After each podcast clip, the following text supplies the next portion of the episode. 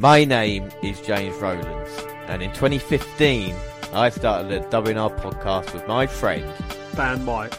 And every month we bring you the latest collections, newest content, 205 Live, and the crown jewel of the WNR NXT update. Also, each month, the latest pay per views, and we are live not only for the Big Four, but every takeover as well. Plus, in 2019, we go back 20 years and witness the Attitude rise and the WCW's demise. Until we've watched everything, we are with you, and we, We are, are the the WNR.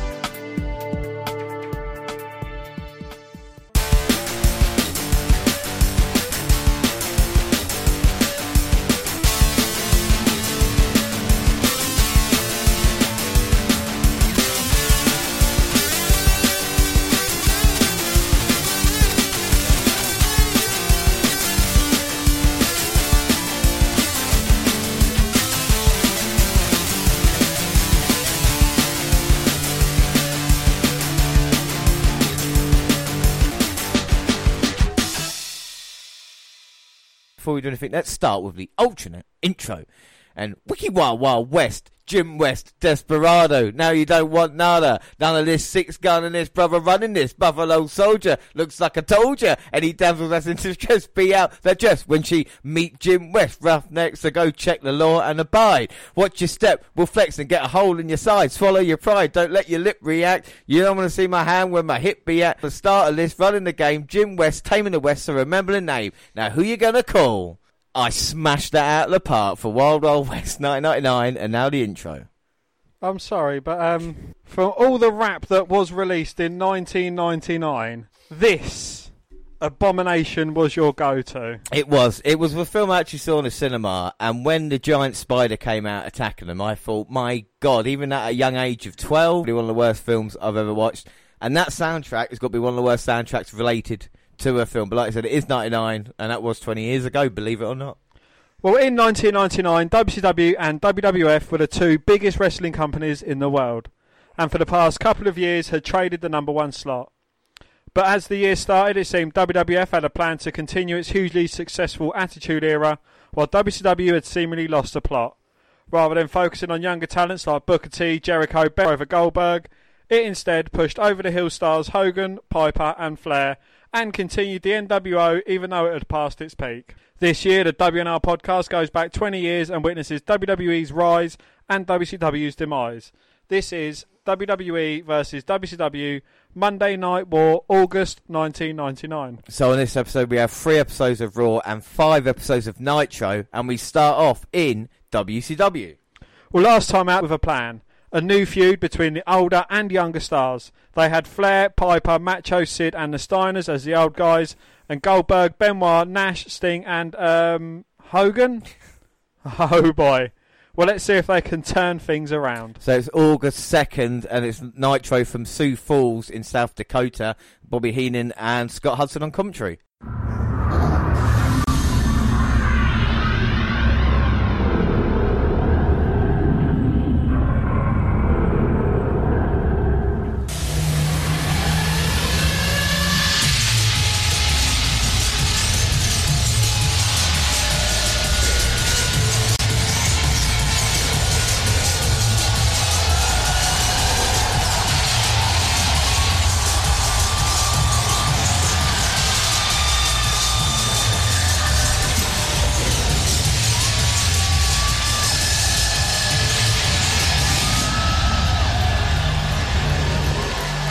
Well, we open with a recap of last week's main event stuff in case you're having a hard time staying awake this week.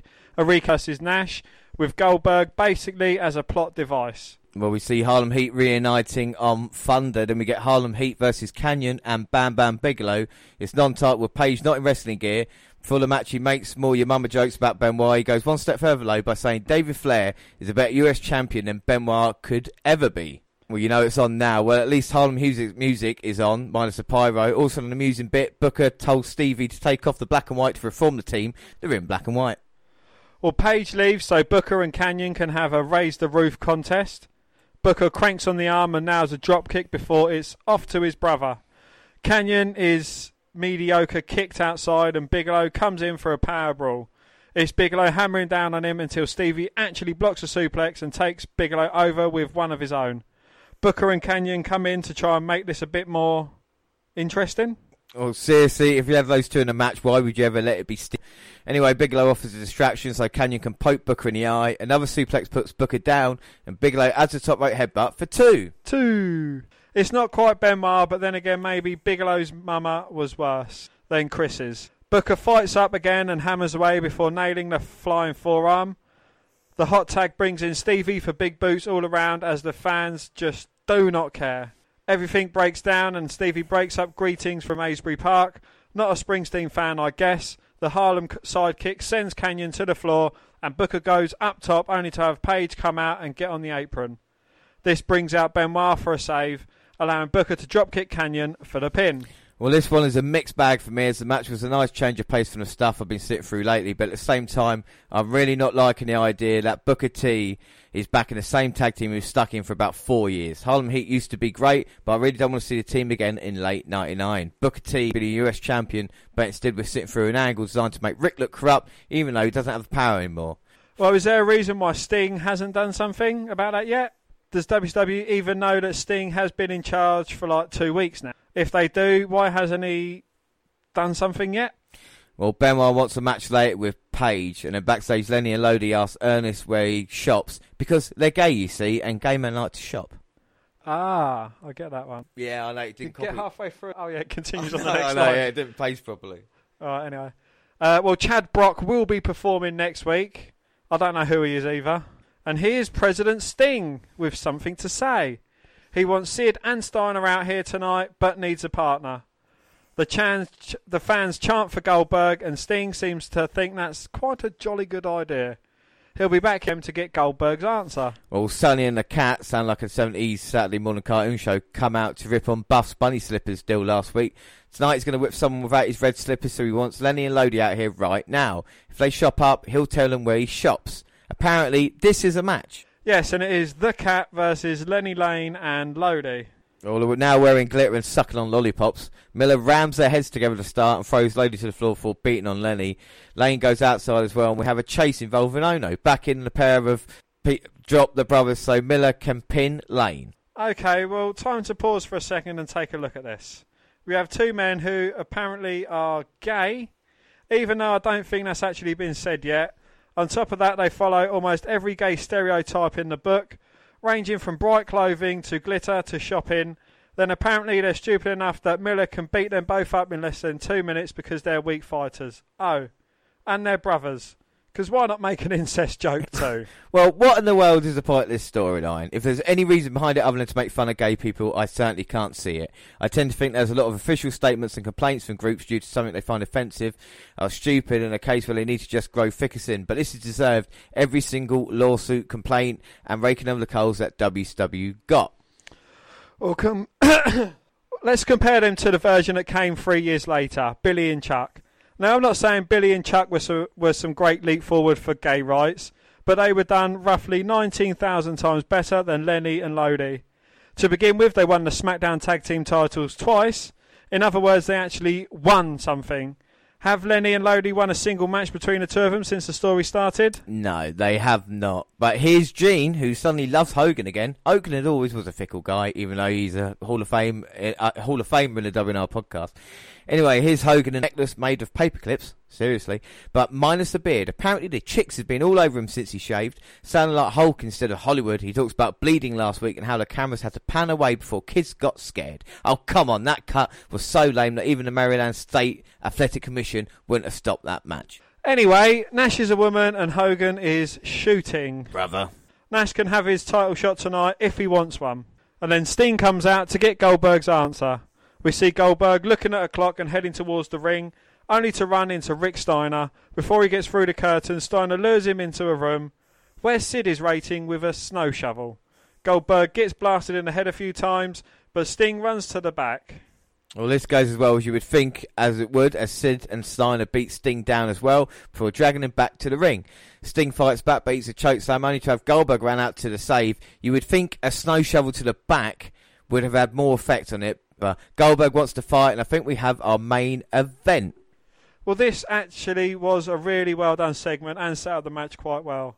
Unfortunately, the match is going to be a disaster, but the build was good. The next match, Evan Karagias versus Disco Inferno. Karagias speeds things up to start with some hip tosses and drop kicks. You can tell there's something here as the announcers actually have to stop prattling on about the main event to hype Evan. Of course, as they do that, Disco comes back with use of clothesline and atomic drops, followed by a middle rope forearm to the face for two. Two. A second attempt misses though, and Evan comes back with some right hands and a power slam. Evan grabs a nice snap suplex, but Disco actually uses his experience to hold the ropes to avoid a dropkick. The last dance is enough for the pin. Well, that was actually entertaining while it lasted. It's so rare for a match like this to have some time put into it. Yeah, it's a basic story of Evan being full of fire, but Disco using experience to catch and try and one too many moves. Thanks to a match this short says a lot. So that time and time again, when you cut all the nonsense and overthinking of a match and just let guys tell a story, it's going to be entertaining because most wrestlers level are talented enough to make this work. Well, Tori thinks David should only have to defend the title when he feels like it because already he's already beaten everyone. Okay, then. And we get a video on David Flair's US title reign. Wait, but Kiss are here in three weeks. More importantly, Nitro Girls! And then Sid says something in a whisper that I couldn't understand other than the word Goldberg. And it is humorous. And Jerry Flynn versus Dean Malenko and Shane Douglas. Well, the youth movement is officially dubbed the Revolution. Dean tries a cloverleaf in the first 10 seconds, but Morrus makes a fast save.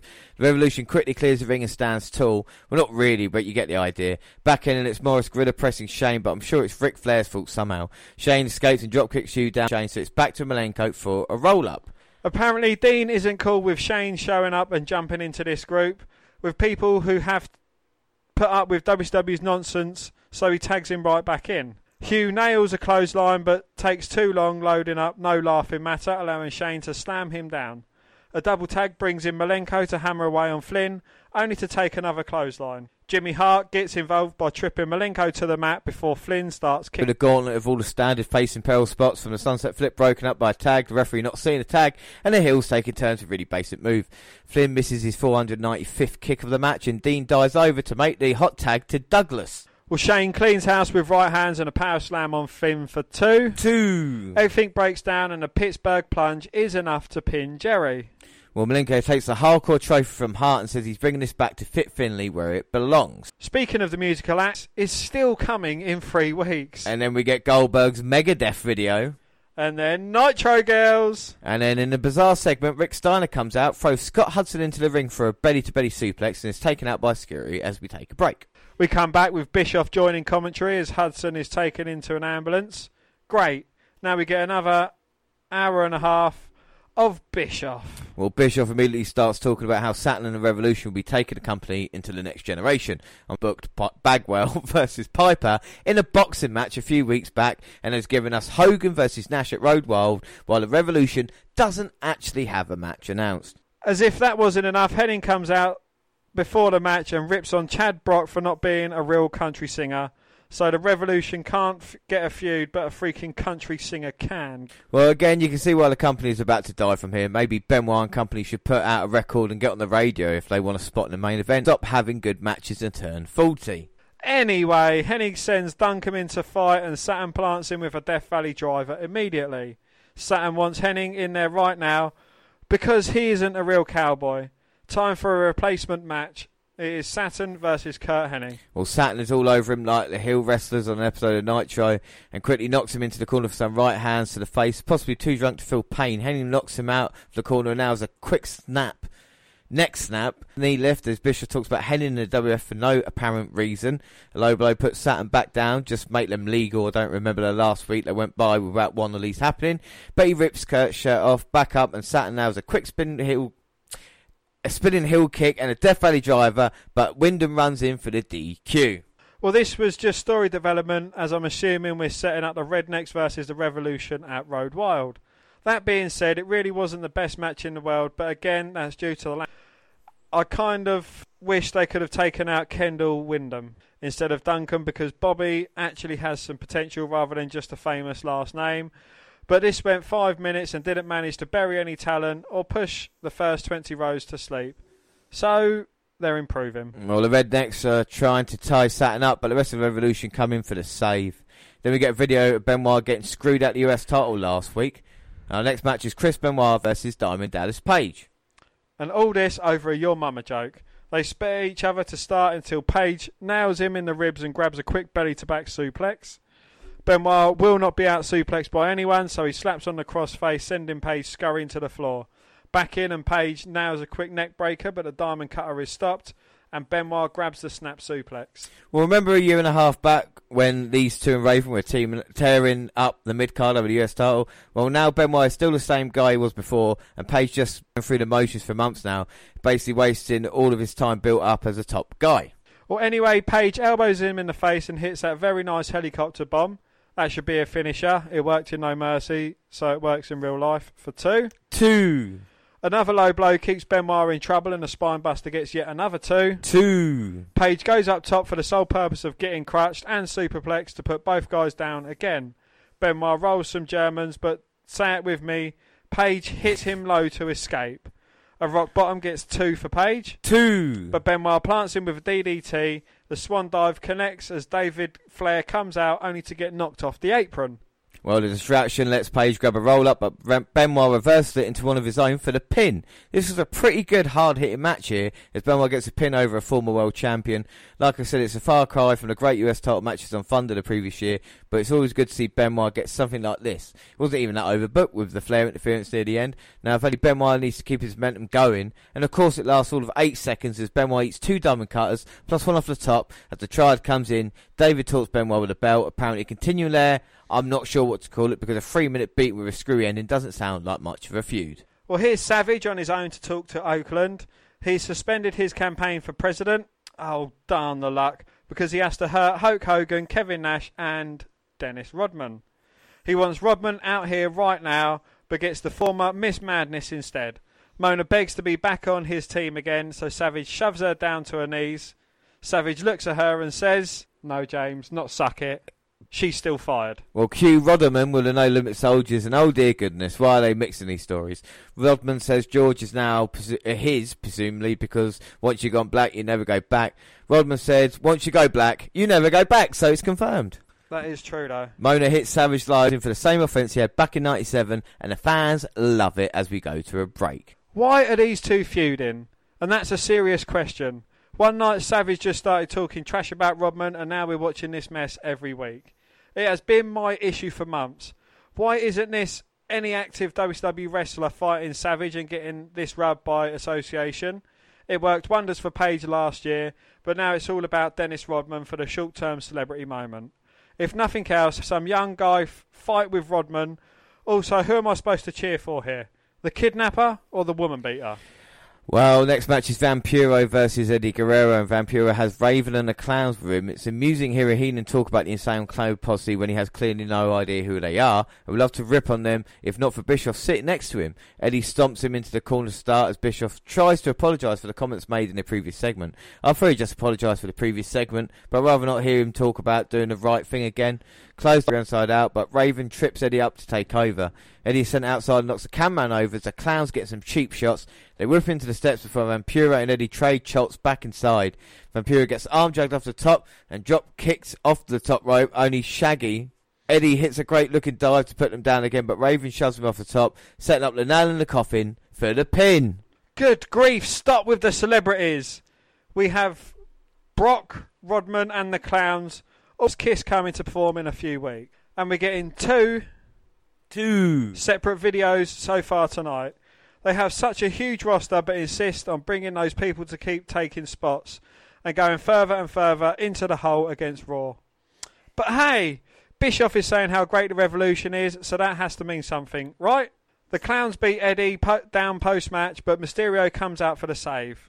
Well, Berlyn is coming. Another character. Alex Wright. Hogan comes out for commentary with Bischoff. Oh, this is going to hurt. And it is Sid and Rick Steiner versus Goldberg and Sting in the main event. And we've just seen Goldberg and Sting make their entrances as they come running to the ring to attack uh, Sid and Rick. And this is your main event. And uh, to be fair, it's good to see Goldberg back in the main event, isn't it? You know. It is, yes. Even if it is in this as he takes Rick Steiner down. Sting with a drop kick taking Sid out. And now the faces clear the ring as uh, Sid and Rick gather on the outside to kind of compose himself a bit. And we've seen this weird alliance recently with uh, Sid, Nash, and Rick Steiner. Of course, Scott's kind of gone off the rails a little bit. But Sting and Goldberg look to defend for themselves. And of course, they've got a friend in Hogan at ringside. Do you think there are any other colours in WWE than black and or white? Because they're all dressed in either plain full black or black and white. Yeah, I mean, Rick's got a little bit of red, but then again, the Nitro sets that colour as well, so don't really offset that. There's Goldberg with a huge clothesline there, sending Rick outside. And it does look like Sid and Goldberg should be tag team partners because they've got exactly the same black trunks. And Sting, the president, is in serious trouble. And of course, like I say, we're building towards Nash versus Hogan for the world title at the next pay per view. Yay! And of course, we've got Hogan and Bischoff on commentary, which is always great. Well, this is a new Bischoff and Hogan. They're talking about look at the new generation. Look at these new guys getting a chance. People like Sid and Rick Steiner and Sting. I mean, you know, these guys don't really get a lot of chances, do they? No, no, it is a shame, a complete shame. They're just young, hungry guys ready to seize their chance. So we've seen like a few mentions of uh, of some of the guys, but what about Jericho? We haven't seen him around for a little while. No, Jericho hasn't been around since he left, and uh, we'll see when he makes an appearance. And now it's Sid in, and all of a sudden, the Hills are in control. Now it's just Sid with a submission and knee to the back. But the fans are behind Sting. That's one thing they can still take. Still excited to see these guys. And Sting managing to get out. As he sends Sid face first into the mat, and he's just bouncing the back of his head off the ring mat. And I hate it because Goldberg and Rick are standing in the wrong corners. Well, Sid with a choke slam. That could be it. And Goldberg in to break up the pin attempt. Did it bug you? So they should be stood in the far left and the near right, but they're not. They're obviously opposites. No, Yeah. don't really get me. I get more annoyed by the bad wrestling. well, there is that, yeah. And now Rick Stein is in. He's got the same submission as Sid just had. And Sid cheated right in front of the referee. And the referee then went over to Goldberg. Obviously, what else would you do? So then the Hills can carry on cheating. And Goldberg just chomping at the bit to get in. And so the fans just waiting for him. So Rick and Scott Steiner got back together for Rick to team up with Sid. I know, it just doesn't make any sense. I mean, is Sid an upgrade on Scott Steiner? I don't think he is. Don't get me wrong, Scott is not the greatest, but wait a minute, Sting now. Oh, Sting looking for a running splash, but Sid gets his knees up and uh, just completely halts Sting's momentum. Sting, Sting really needs to get a better lot of face paint now because it always comes off every match. Was that just how hard Rick and Sid are hitting him in the face, taking the paint off? I think you're right. But then again, even with like Finn Balor now, doesn't last that long, does it? Do you know Jeff what I mean? Hardy's last quite well. Jeff, yeah, Jeff. and Finn's last better. Need to speak to Jeff about it. Of course, Jeff and Sting have had uh, history in other companies before. yes, I think Jeff Hardy's worst moment of his career, possibly. absolutely. Yes, and also Eric Bischoff was involved in it as well.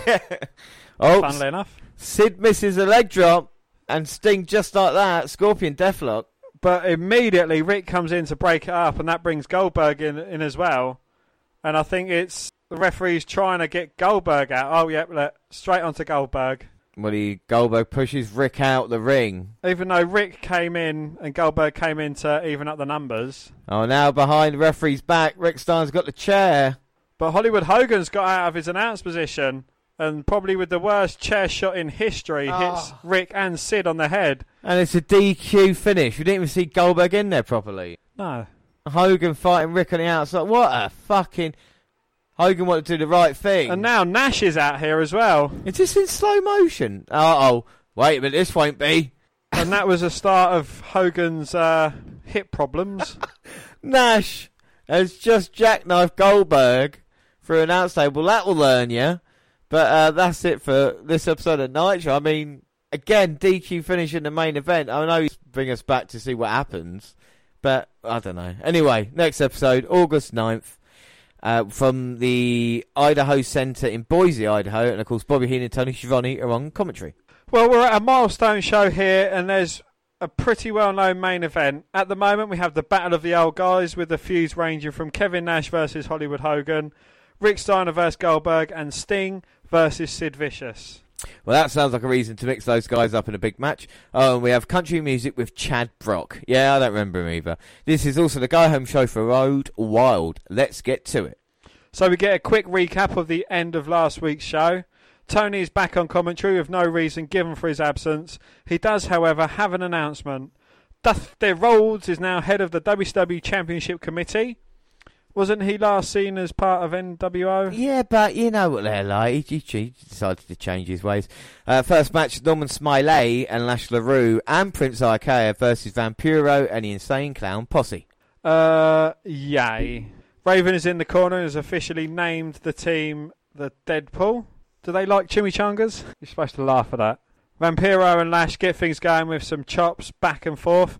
Tony is back to his old standard by randomly talking about Nash versus Hogan, obviously. Jay drops to the, hurts his head with a headbutt to the prince. At least he knows his stereotypes. They head outside with Vampiro throwing Iaukea into the steps. Back in and Shaggy misses a guillotine leg drop, allowing a hot tag to Norman. Big old spinning slam drop Shaggy and everything breaks down.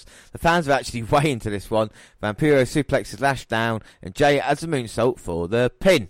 We get Nitro Girls. And then the Revolution is in the back with Dusty and asks him when things are going to change around here. Dusty says they're due in time but gets cut off by David Flair and Torrie Wilson. Dusty is called an old man, so Benoit slaps a crossface on David. Apparently, the way to make things change is through violence because that earned Benoit a US title shot. It's about time someone realised David and his dad have no authority anymore and they could get the US title off him in about 10 seconds. Our next match is Curt Hennig and Barry Windham versus the Public Enemy. The Rednecks have a new song called Good Old Boys, which is nowhere near as catchy. Tony starts talking about Chad Brock and actually gives us a reason for him to be here. He used to train at the power plant and actually was in an eight man tag on Saturday night back in 96. That doesn't make me want to see him, but WCW really never cared what fans thought. Hennig throws Rocco around the ring to start, but eats a boot in the corner. Well, off to Grunge, who has the same luck as Hennig when Windham blasts him with a lariat. Kendall actually does something by tripping up Grunge to keep the Rednecks in control. We hear about Brock even more as Johnny and Curt double close on each other. There's a double tag as Public Enemy takes over the usual brawling for a flipper dive, puts Barry through the table. Not let matters low as Curt nails Grunge with a cowbell for the pin. The Rednecks seem to be in decline as there isn't much for them to do anymore. If the best they can come up with is having Curt feud with a country singer coming in to perform, they need to just disband the team now or let Hennig and Windham be a regular tag team. It was a fun idea while it lasted, but now there's nothing for the team to do right now. Well, Genie versus Mona. Tony tries to tell us how easy it is to order a WWE pay per view. This is sounding more and more desperate every week. Genie never did anything that I can find. Apparently, Mona was a powerlifter in her younger days, which isn't something you would expect to have someone her size. They hit the mat to start and trace some hammerlocks and arm bars. Genie isn't half bad. Nope, she's all bad. And takes a decent monkey flip to send her to the outside. The match stalls for a bit as they trade places, only to have Genie choke on choke a bit on the way back in. Mona gets two, Two. off a sunset flip, and the fans give her a good reaction. Granted, it likely has something to do with the short skirt flipping over, but a pop is better than nothing. Back up and a drop kick to the head sends Genie into the corner for a sweet ending.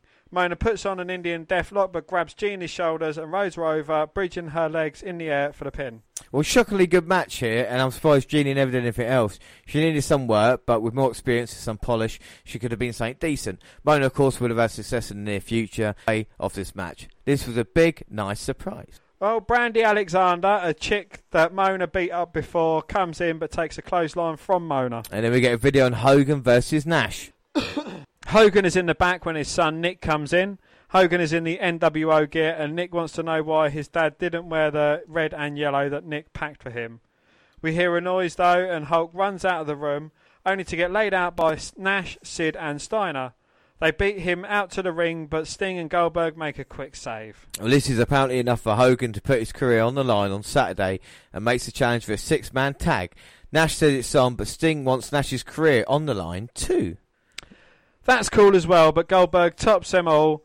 He says Steiner doesn't have anything to put on the line at Road Wild, so we just have to beat Steiner up. well, is there any question why the title was retired soon after this? I mean, good grief, it's one thing when he's champion, but to flat out say the belt is worthless? The worst part, you know, Goldberg never got any flack flat backstage. Why would he anyway? The title's been dying a brutal death since Steiner became champion and just brutalised everyone he's fought in meaningless matches. The belt could be used for people like Revolution, Booker T, Bagwell, even Disco Inferno or Cat. But instead, it's being held by a guy no one cares about while Goldberg says the belt doesn't matter. Stupid decisions like this are among the biggest reasons WCW went under. They didn't care about anyone but the old guys, and they think people care about guys like Rick Steiner because he was a big deal nine years ago. I really can't get over that stupid line. I agree Goldberg is above the TV title, but did he have to point out that it's worthless in general? Well, up next is the US title match, and it's David Flair versus Chris Benoit. And we saw how Benoit got this match earlier by putting a crossface on David, which you know gets you a title shot now, which is good to know. I mean, Benoit would have many title shots, or it gets is. you a bad name. Yeah, I mean, one or the other, you know. And here comes David Flair, and possibly one of the greatest US champions of all time, just like his uh, old man Starling and is that profiling. David Flair or Charles Robinson? That is David Flair. I mean, you wouldn't know with a three, but Torrie Wilson coming out as well with David Flair. My word, this should be an interesting match. David looks happy to be out here. Oh, look who's the referee. We speak about Charles Robinson, and he is the referee for this match. Isn't that a shock? Hang on a minute. And now Nick Patrick coming out here, the senior official. And he sent Charles Robinson to the back saying, Look, you're not impartial enough, mate. Get out of here. And they're both trying to say, Look, I'm the referee. David. Well, David's US title Yeah. could be on the line. It could be in serious trouble. And Nick Patrick not backing down. Charles Robinson saying to David, "You've got this without me. You've got this." He's only he's only immortal, Benoit. And Dusty Rhodes being put in charge, and he's stamping his authority here. So let's see how David does in a fair one-on-one match. You've got to think Ric Flair's not going to be happy with Charles. oh, Benoit with a huge slap to David. Well, that'll learn him, and I don't think David wants anything. But uh, do you know, if I was Flair right now, I would just go up the entryway, just get the hell out of harm's way. And I think that's exactly what he's doing. But is Benoit going to let it go like that? I mean, uh, he's going to win, keep the title by count out. Well, Nick Patrick holding Benoit back. Who'd have thought, though, 20 years ago, you'd think, yeah, David Flair could be a really big name in WWE, but yeah, it's his sister that's the big name. Yeah, and and- he's nothing. Well, it just shows they gave David too much too soon. I mean, he's only a year into wrestling, but he's been called by the Revolution, and, And sat, Saturn and Malenko throw David Flair back in the ring. and that's got to affect David Flair now, thinking he's got no one on his side. He's begging off Benoit because he sees a pissed off Wolverine in front of him, and he's trying to do what his dad does, which it doesn't work. At least Charlotte kind of has her own style of things, apart from the figure eight leg lock, of course. But when, you're the son of one of the great, probably one of the greatest wrestlers of all time, the, the thing that helped Charlotte the most was the fact she was a woman and you could differentiate between two. Like I said, if you if you if you your dad's a legend or dad's like a wrestler, like that's why Randy Orton succeeded so much. Only Bob Orton, and when it's someone like Ric Flair, you have so much to deal with. And WWE were like, oh no, let's just stick David right in. You know, the US champion held by like people like Harley Race, you know, and Sting and the guys that had probably deserved it. 20 years ago, 1999, were given to a guy and said, oh, this is just a funny storyline. Who is And current US champion, AJ right? Styles? Yeah, you just saw. it. I mean, who could forget that? You nearly did. Well, David now, like I said, even held by people like AJ Styles and Ricochet in 20. But I think even um, Charles Robinson done a better Ric Flair than David does of his own dad. But this is the thing, is that he is trying to do exactly what Ric Flair does, except for doing maybe a little bit of his own style.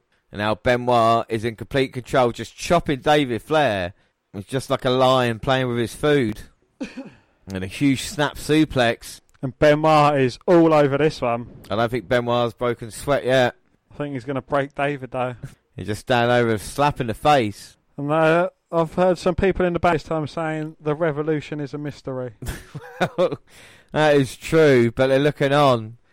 And Benoit picks up Huge backbreaker. picks up David with ease. What's that? Bottom right. Shane Douglas. Looks like Benoit. Shane Douglas was I quite like Shane Douglas, but he went to ECW and basically destroyed himself. Oh, that's Shane Douglas. So Yeah. he came into WCW and like I say, he hated Ric Flair. He blamed Ric Flair for keeping him down in WCW when he was there. And he hated uh, the Kliq, and he's blacklisted from WWE because of his problems with Shawn Michaels and stuff. So he's he's one of these guys that you know wasn't very well liked. That's Torrie looking on. If anything's going to give you motivation, it's going to be staring over at Torrie. So let me just have a look round. Everyone in this match is either dead or retired or not wrestling. and Torrie was probably the only one who had the last match out of all of these. But it's weird because yeah, most of them though went over to when you think about the impact Benoit, Malenko, and Saturn would have over in WWE as well. If it, this is the kind of talent that was, this is the kind of storylines they're messing around with, you know, rather than going Yeah. for like the, the the guys at the main event, they're going for this. But Benoit now is going to go for the diving headbutt. Hits it. We've got some interference coming down, but the Revolution kind of uh, shut them off, and Benoit actually wins and gets the title. So Benoit's the new US champ, and I don't know if Page was a little bit too slow where he is, but he's in the ring now, and Benoit wins the title, but then is flattened by DDP and the Jersey Triad, but the Revolution fights them off, And the young guys are standing tall in the ring. And Benoit is the new US champion. So at least something good has happened from here. Dan, what are your thoughts on all this? Um, it is good to see something happening that should be happening. Even though uh, Torrie and David Flair are both walking off with the title, but hopefully that changes. Yeah, without a doubt, Benoit is officially your new US champion, and it's a good moment for the young guys. Hopefully, they can build on this momentum. On Nitro Girls, And then here's Savage to reveal who's going to guard George on Saturday, who also drove the Hummer.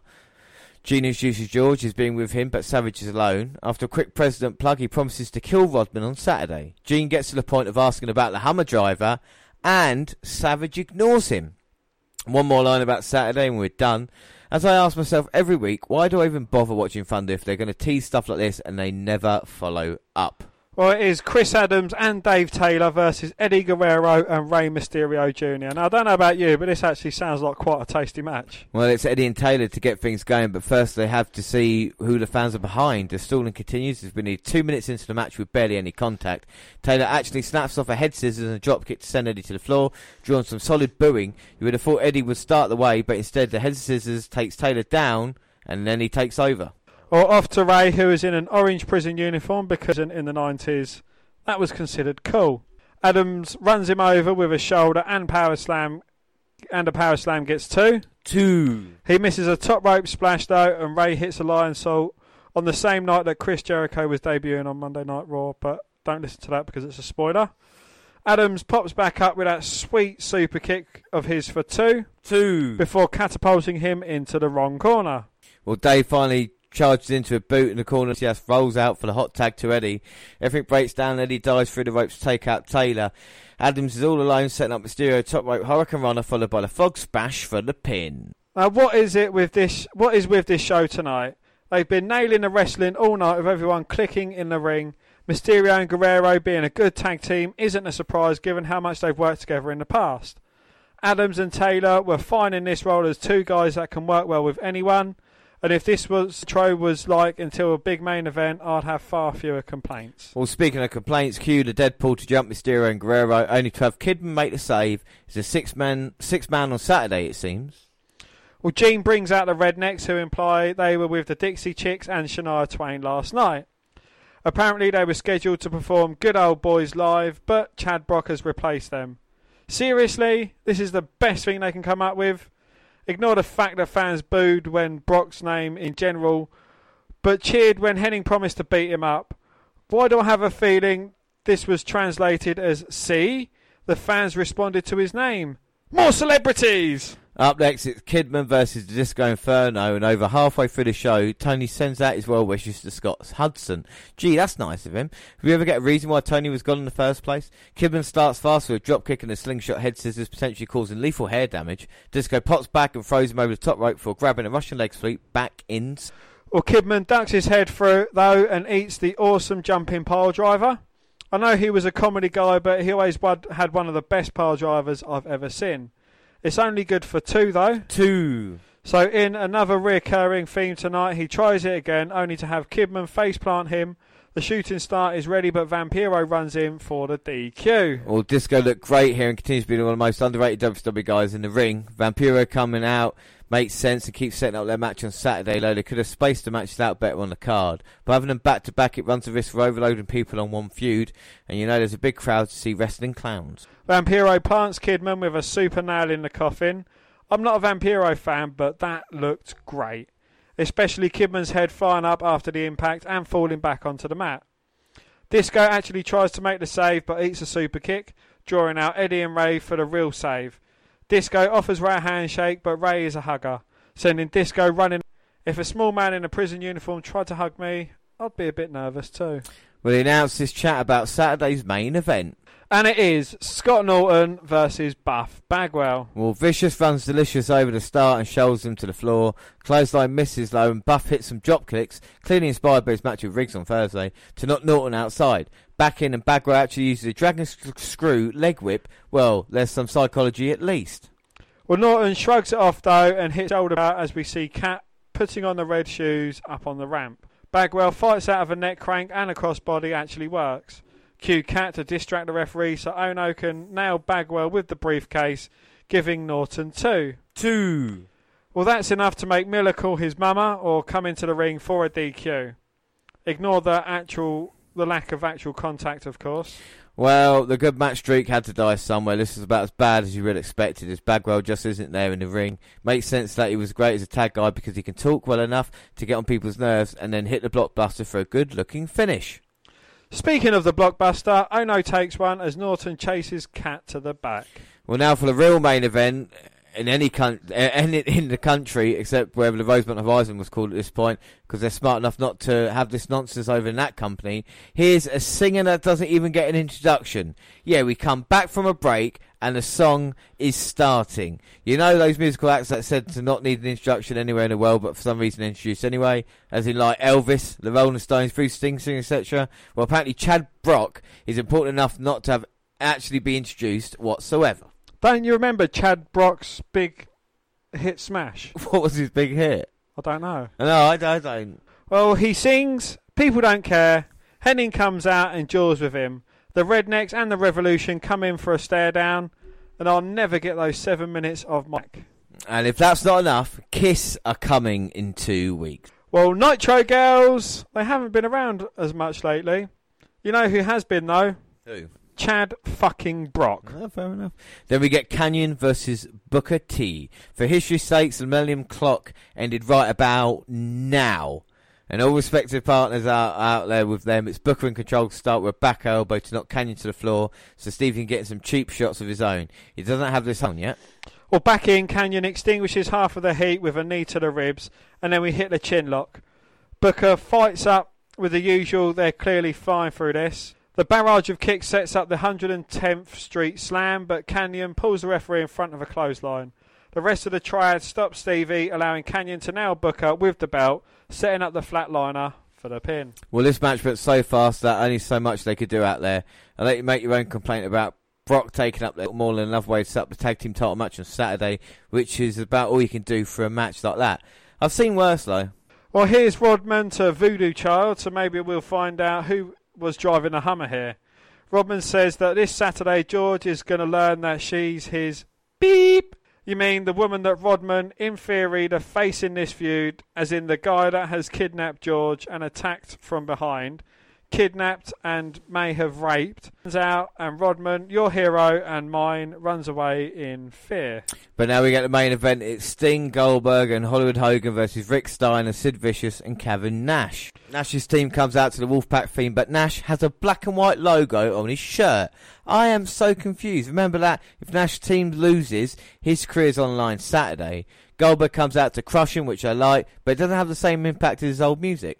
Well, now we get the big famous moment here, though, as Hogan returns to the red and yellow for the first time in over three years.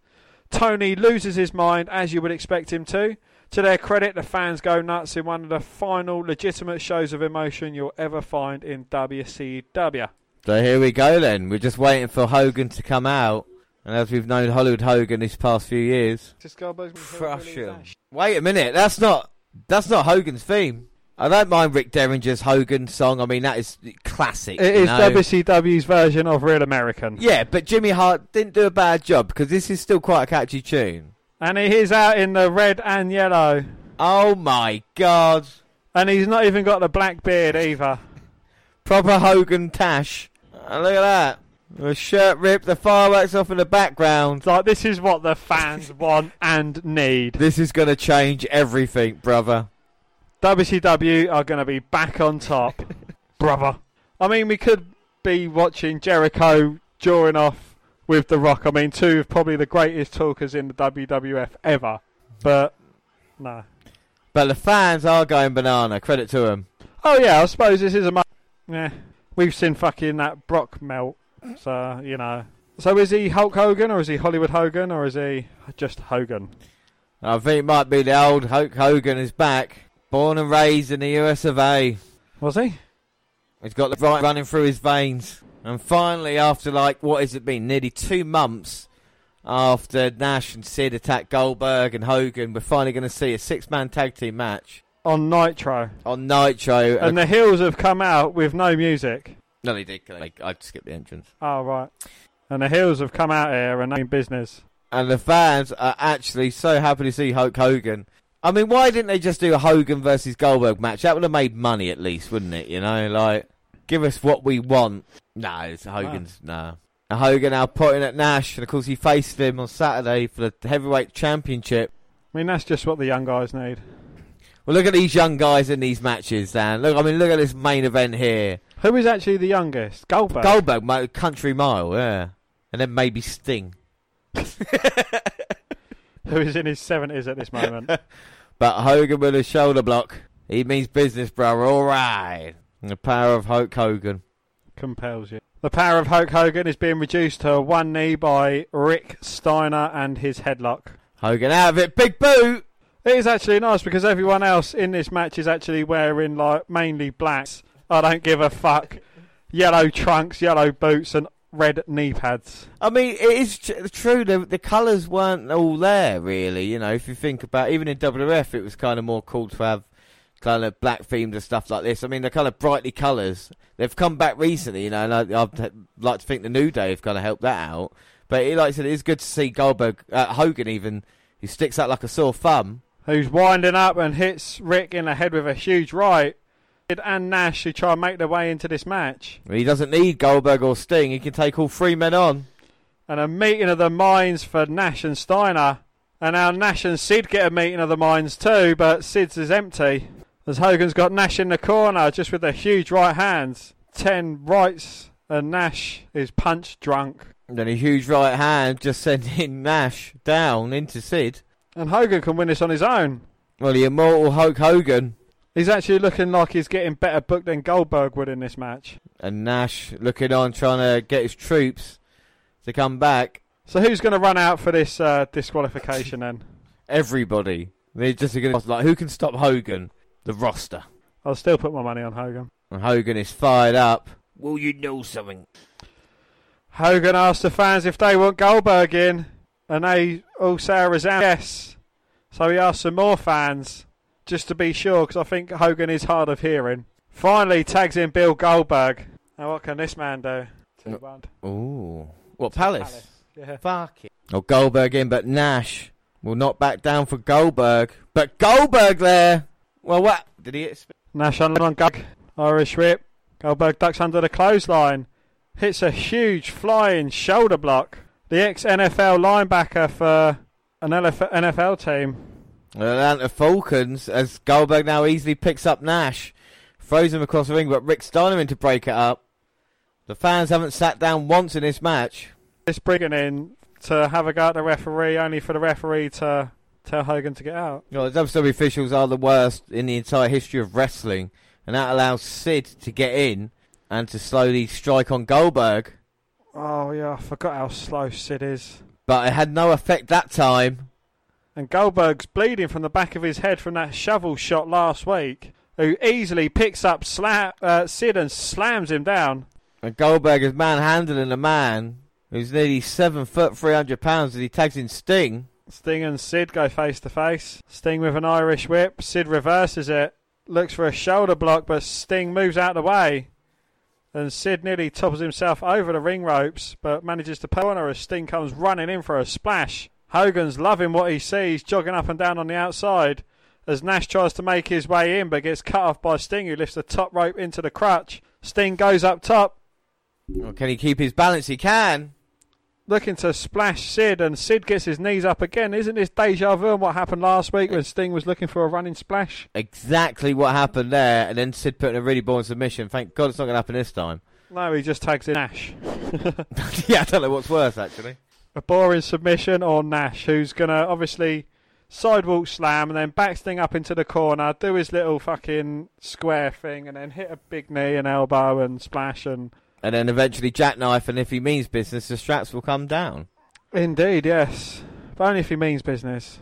But I mean, to have a tag team partners in Goldberg and Hogan, are not too bad to look over and think if I can get there, uh, might might just have a chance. I think I'd be alright if Goldberg and Hogan were my tag team partners. Depends who I was going against. Well, then again, I'd fight Ben Benoit if it meant I could go home with Torrie Wilson. So, I mean, these are the couple of things that happen. Absolutely, yeah. As Nash now picks up Sting, and the t- turnbuckle's unprotected, referee saying you're not allowed to. Sting with the backslide. Oh, I can smell a ref bump coming. Oh. Uh, That is probably the worst ref bump ever. And why is the ref holding his ribs? It was nowhere near his ribs. Sting looking for a stinger splash on Nash in the corner. In the unprotected corner. Comes out for a second. Hits it. Irish whip to the opposite corner. Another stinger splash. Oh, I can see someone with a chair coming in. Oh. And Rick Steiner. Oh. hits Sting across the back once and then gets hit with a spear. But And Sid, then Sid with a chair shot to the back of Goldberg, but Hogan stops him and hits one of his own. And Nash gets a chair across the back from Hogan. Sting puts in the Scorpion Deathlock as Hogan stands guard with the chair. Ref comes running down in completely the wrong position to see if Nash wants to quit. and Nash is not moving. The ref calls for the bell, and this is it. Sting, Hogan, and Goldberg have won. My God, and a match that actually didn't end in disqualification. Even though there was a few chair shots hit. and a ref bump as well. But for what WWE did, the right guys won, and the fans are actually happy about this. Yes, they're throwing stuff in the ring in delight. Yeah, do you know what I mean? Like, But they're cheering. Like, we haven't seen a Nitro crowd. They've had to sit through Chad Brock, and now they've seen Hulk Hogan return. And do you know what? It wasn't too bad. It wasn't, nah. It was good building up to towards obviously the pay per view that is happening. And speaking of the pay per view, that is the next show, and let's move on to that now. And it is WWE Road Wild 1999, August 14th, and it's from Sturgis for 5,550. Well, we're a bit over seven months removed from the infamous Fingerpoke of Doom, yet here's WWE running Hogan versus Nash as a pay per view main event. Yikes. This would be the third and final Road Wild pay per view. The opening video package focused on Hogan and Nash, And now Hogan has cleaned up his act. Commentary consisted of Tony Schiavone, Bobby Heenan, and Mike Tenay. Tenay and Schiavone wore their, out- uh, wore their worst denim outfits. They wasted about five minutes talking about the card. Typical WCW. Well, Eddie Guerrero, Kidman, and WWE Cruiserweight Champion Rey Mysterio Jr. versus the Insane Clown Posse and Vampiro with Raven to start. Commentary hyped up Vampiro's team as Deadpool. Rey couldn't even be bothered to bring the title with him. Raven looked annoyed. crowd revving their engines instead of cheering. A big brawl started this before things eventually calmed down. Eddie Guerrero was wildly over, and you got to take the beating in the heat segment. Well, the heels opted for the cheapest possible stuff, simply point the referee away from their underhanded tactics. Eddie finally made a hot tag to the Cruiserweight champ. and Unmasked Rey is shitty. He went from the 619 before it was famous, but was pulled out and thrown to the steps by Raven. Tenay spent the whole match putting over how much Insane Clown Posse loves wrestling. After that, Rey still steps by segment. Rey busted out the RVD split-legged moonsault and made a hot tag to Kidman. Everyone got involved with the heels getting sent packing. Vampiro accidentally hit Shaggy 2 Dope, leaving him open for Kidman to win with the shooting star press in 12:22. Though it went on too long, it was better than I expected. There was no need for two heat segments, which neither was particularly interesting. The cruiserweight team tried and made sure this didn't suck. Up next, WWE World Tag Team Championship, the Jersey Triad champions versus Harlem Heat. Harlem Heat just reformed for this match. The Triad was represented by Kanyon and Bigelow. Kanyon cut a promo on the crowd beforehand, but it was nothing special. Like the opener, this began with a brawl. They badly botched the spot where Bigelow was to get whipped into Harlem's sidekick. Commentary put over how Harlem Heat will have rust and their past issues. Heenan said, Emotional wounds don't heal, just ask my seventh wife. From there, the match moved at a crawl like they were killing time. The crowd was into it, revving up for Stevie Ray after what seemed like forever. The fight moved outside. In the end, DDP showed up only to get knocked off the apron.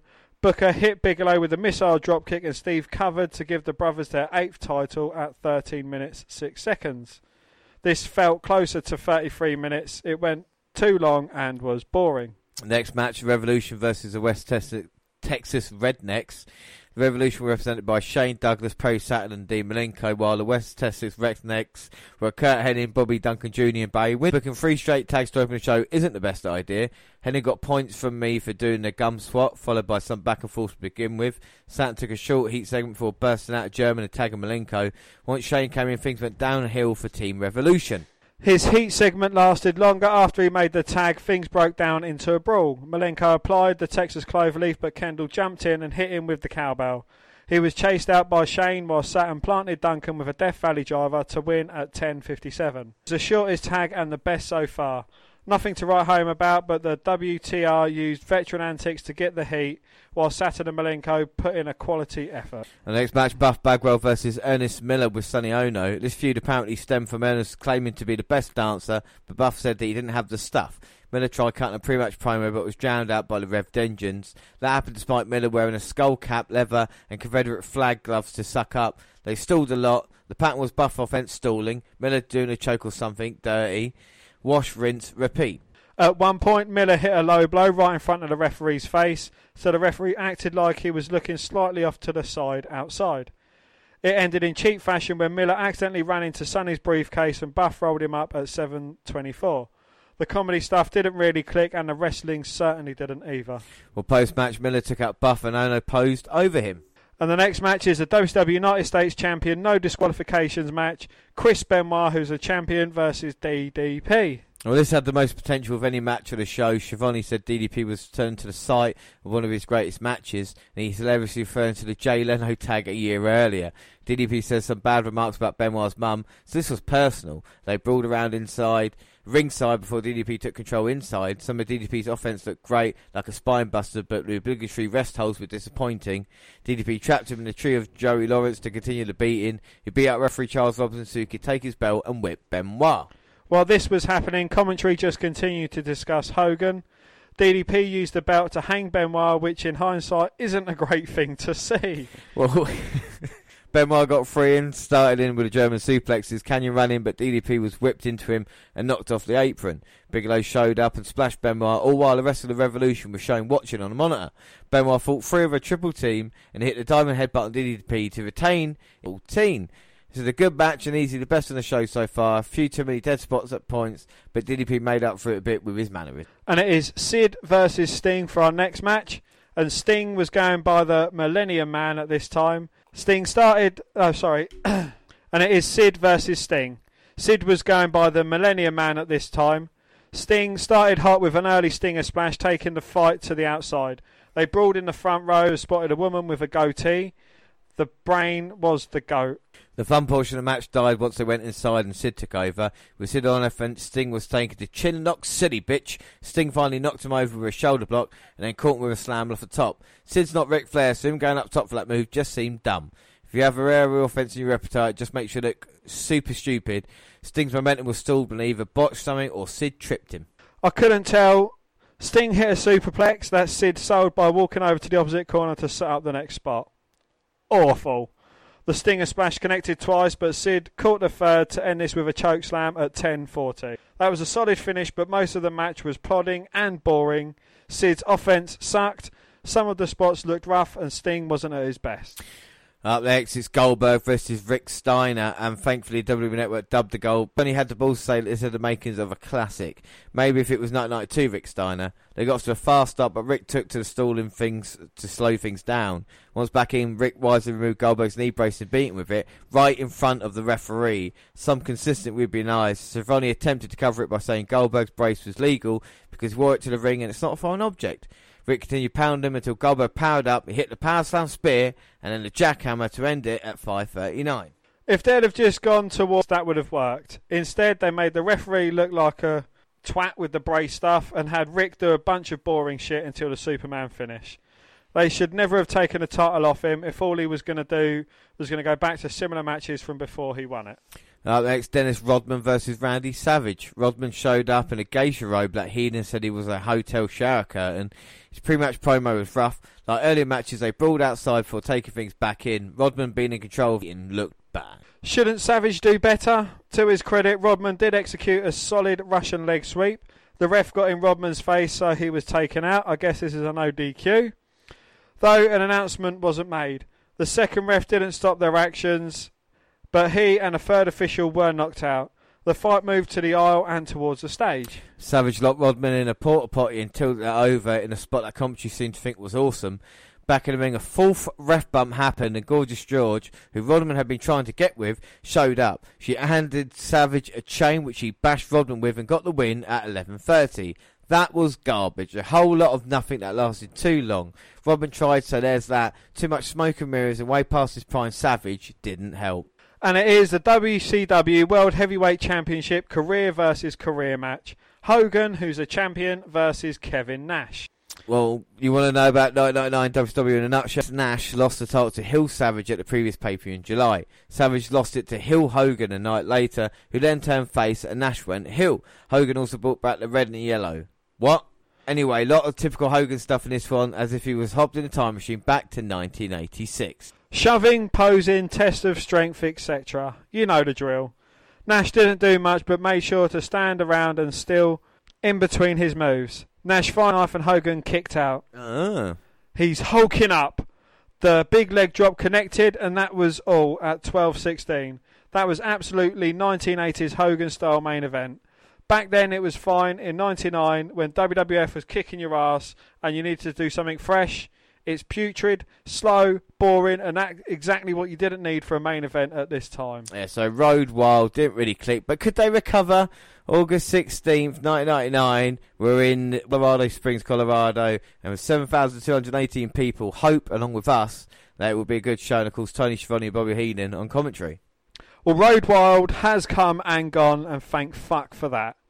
It was three hours of bad wrestling with nothing happening and a bunch of celebrities not making enough of a splash to validate taking spots from other guys.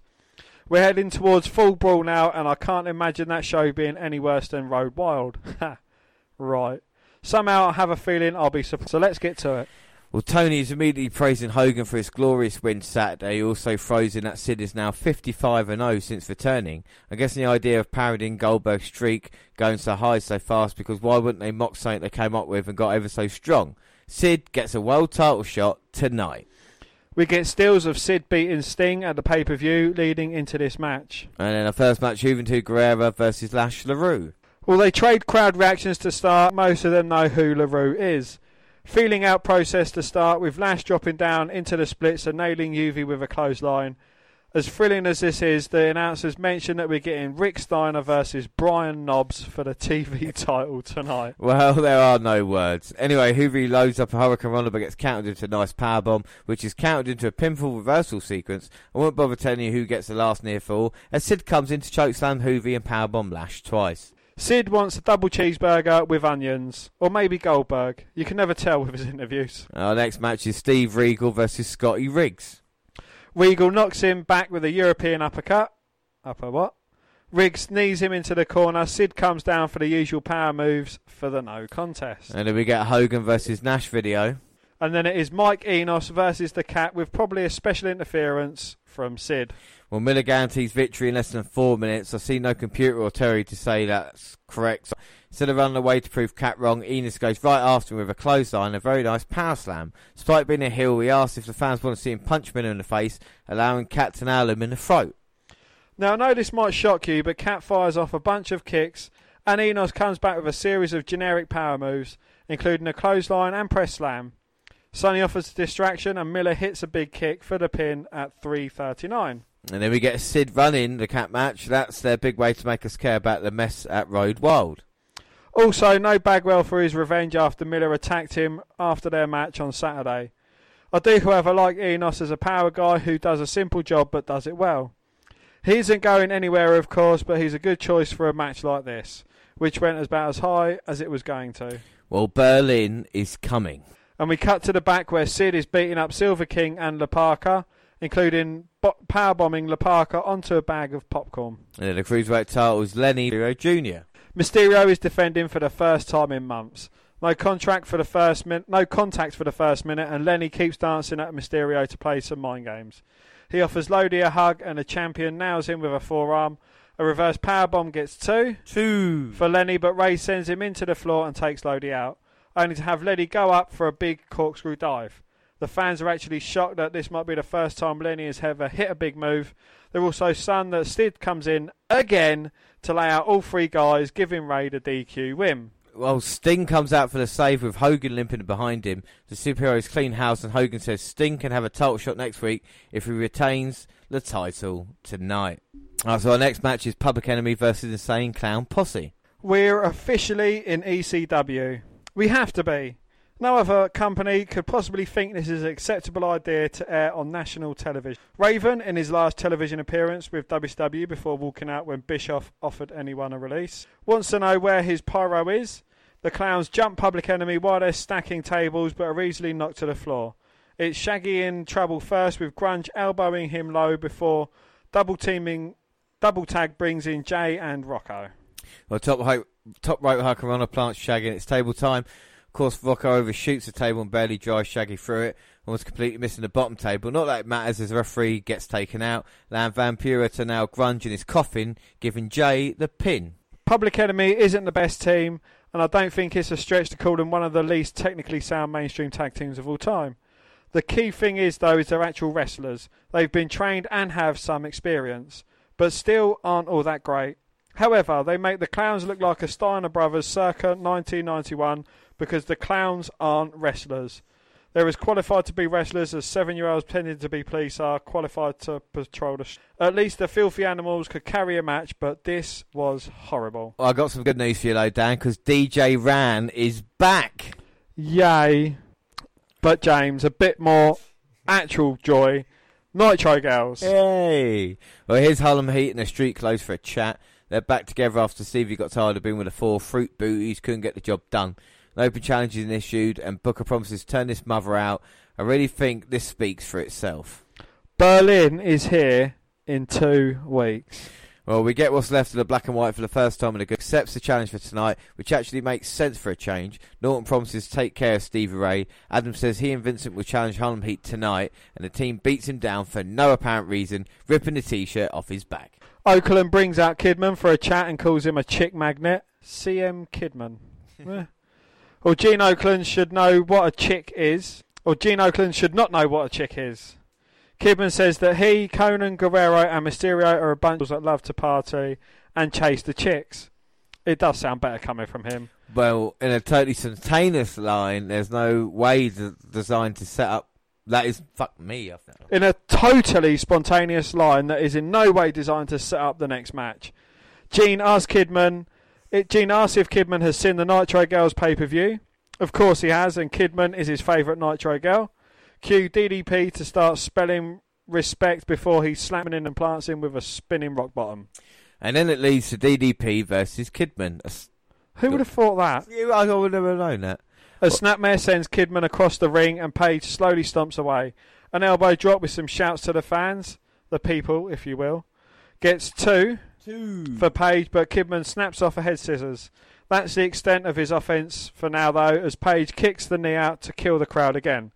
The helicopter bomb plants him again, but Page pulls up at two. Tony forgets the name of the referee Page laid out at Road Wild and just trails off in the middle of his sentence. That might be better for all it, of us. Page loads up a fireman carry for the diamond cutter, but Kidman spins out into a roll up for the pin. Well, this was an angle instead of a match, but it still managed to be dull in the process. Kidman was treated like a guy way out of his league here, continuing this stupid idea that cruiserweights are nothing compared to the bigger guy. I'm assuming this leads to the triad versus animals, which wouldn't be the worst idea in the world. It's not a good idea, mind you, but it could be. Well, Page, Diamond cuts both guys to negate the upset. Kimberly has to come out and call Page off. Well, here's the Disco Inferno to declare himself a superstar, a sex symbol, and an icon. The Filthy Animals have been calling him every day because he's the future of the company. Cue Benoit to say, prove it. So that sets up the US title match between Chris Benoit and Disco Inferno. Benoit immediately takes him down with a hard chop and a big belly to back suplex. A dropkick puts Disco down, and Benoit's on a roll. The crossface sends Disco running to the floor, and the fans are all fired up for the first time all night. Back in, and Disco nails his finger net break and clothesline, followed by the middle right elbow and a Russian leg sweep. They head outside with Benoit going into the steps, but Disco stops to dance. You can't say he isn't dedicated. He sends the champ into the barricade and gets a bit more dancing. Back in, and Benoit flips out of a belly to back suplex before planting with a German suplex. Disco's last dance is countered, and the three amigos knock Disco cilia. but doesn't mess with a, that bit of hair. Swan dives him to retain the title. Well, as usual, when you give Disco the right opponent, he can put off a pretty decent match. I was hoping for one of those jumping bar drivers to make this close, but what else can you ask for for a five minute match on a show featuring celebrity clowns? It's also nice to see Benoit survive his first title defence, as this company wouldn't shock me if they jobbed him out immediately. And Goldberg versus Barry Windham is up next. All of the rednecks, but Hennig are out with Barry. Goldberg beats up all in seconds and pins Barry in 30 seconds with the usual. Well, that's Goldberg back then. Well, Kiss is still coming. And they're seriously going through with it. Well, then we get Horace Vincent, Scott Norton versus Harlem Heat. Well, it's non-title, and Stevie throws Vincent around to start, but botches a press slam, nearly dropping Vincent on his face. It's off to Norton versus Booker, with Stevie staying in for a double back elbow. That's it for Flash as he brings in Horace. You know, I remember about three years ago when Hall, Nash, and Hogan were taking over the company and Wrestling World. That's evolved into this trio fighting in a dull tag match and getting beaten up 3 2. Booker drops Horace with kicks but goes after Vincent to give Horace a breather. Well, that's enough for the talent, though, so it's back to Stevie who kicks Horace in the face. Why overcomplicate the offence? The cheap excuse for the NWO getting some cheap shots for the apron, allowing Horace to take over with DDT. Big shoulder sends Stevie down, the NWO starts taking turns. Norton loads up with a power bomb, but here's Brian Adams for the save. Referee, not even distracted, doesn't do anything about the interference as Adam cleans house. In the melee, Booker missile dropkicks Horace to give Stevie the pin. So let me get this straight. Booker T and Stevie Ray, perhaps the most successful WCW tag team of all time, freshly reunited and the new tag team champions, needed help to beat Horace, Vincent, and Norton. Also, we're supposed to care about Brian Adams all of a sudden. At least this should lead to the end of the black and white, they just need to be put out to pasture at this point anyway. By this point, I mean a year. Well, the camera follows Adams as he gets into the limo with a Kiss license plate. It's bad enough that they had to do stupid celebrity appearance, but now we have to give them stories. And our next match is a TV title Brian Knobbs versus Rick Steiner. Again, I say, let's get this over with. It's a brawl to start with. Steiner dropping in with an early Steiner line. They're quickly to the choking before the brawl heads outside. Rick upgrades his choking with a dog collar before they head back inside for another Steiner line. So far, if you count punches and kicks, Steiner is at four moves. Down, but his middle rope splash hits leg. I've always thought that would hurt the leg as much as the guy trying to splash. Anyway, Hart offers his distraction with a collar, but Brian is sent into him, setting up the Steiner Bulldog. Hey, hit five moves to avenge WrestleMania 7 and retain. Of all the people they have in this company, Brian Knobbs gets a TV title shot you couldn't throw some low level schmuck out there who might be able to do a single decent looking move. This may be a stretch, but Brian may be worse illustration of nepotism than David Flair. At least with Flair, there might have been some potential there. But everyone knew what they were getting with Knobbs, but his friendship with Hogan kept him in work. Well, Nitro Girls and Tony asks why Heenan never applauds them. Heenan says it's possible to clap with one hand. No, it's not. You can clap. With... Oh, wait a minute. That's disgusting and it is Bam Bam Bigelow versus Saturn. Well, the big ball guy drops a little ball guy with some early clotheslines, but get kicked outside, setting up so you moonsault. Back in, and Bigelow launches Saturn across the ring because Bigelow's old and therefore doesn't have to sell. He charges into a boot into the corner low and fires off right hands, only to be shoved into the referee. Saturn nails an AJ Styles springboard forearm, nails decent T-bone suplex. Q Kanyon, why couldn't this be Kanyon versus Saturn? Too entertaining to shove Saturn into a bear hug, but Shane Douglas comes out to shove Kanyon onto both of them, giving Saturn the win. I know they've taken their time getting here, but the Revolution finally seems to be taking hold. Our winning the title and getting a, to defend it in a pretty solid match was a good sign and they even won a match over an older guy. I have zero confidence that it's going to last, but at least it worked for one night. Benoit Malenko come out to make to save Saturn from a beatdown. And it is the WCW World Title match: Sid Vicious versus Hulk Hogan. But as soon as Hogan came out here, Sid had been beating him down. But all of a sudden, Hogan has got to his feet.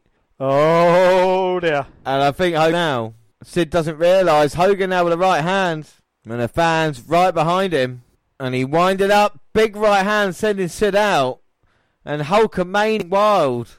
And Sid doesn't like any of that jumping over the barricade into the fans. And Hogan telling Sid, bring it on. You should have told me. I wouldn't have fucking bought it. well, I did tell you multiple times that That's chicken fine, and fine, bread that's was fine. terrible. I'll get ready meal. I can still. We got loads.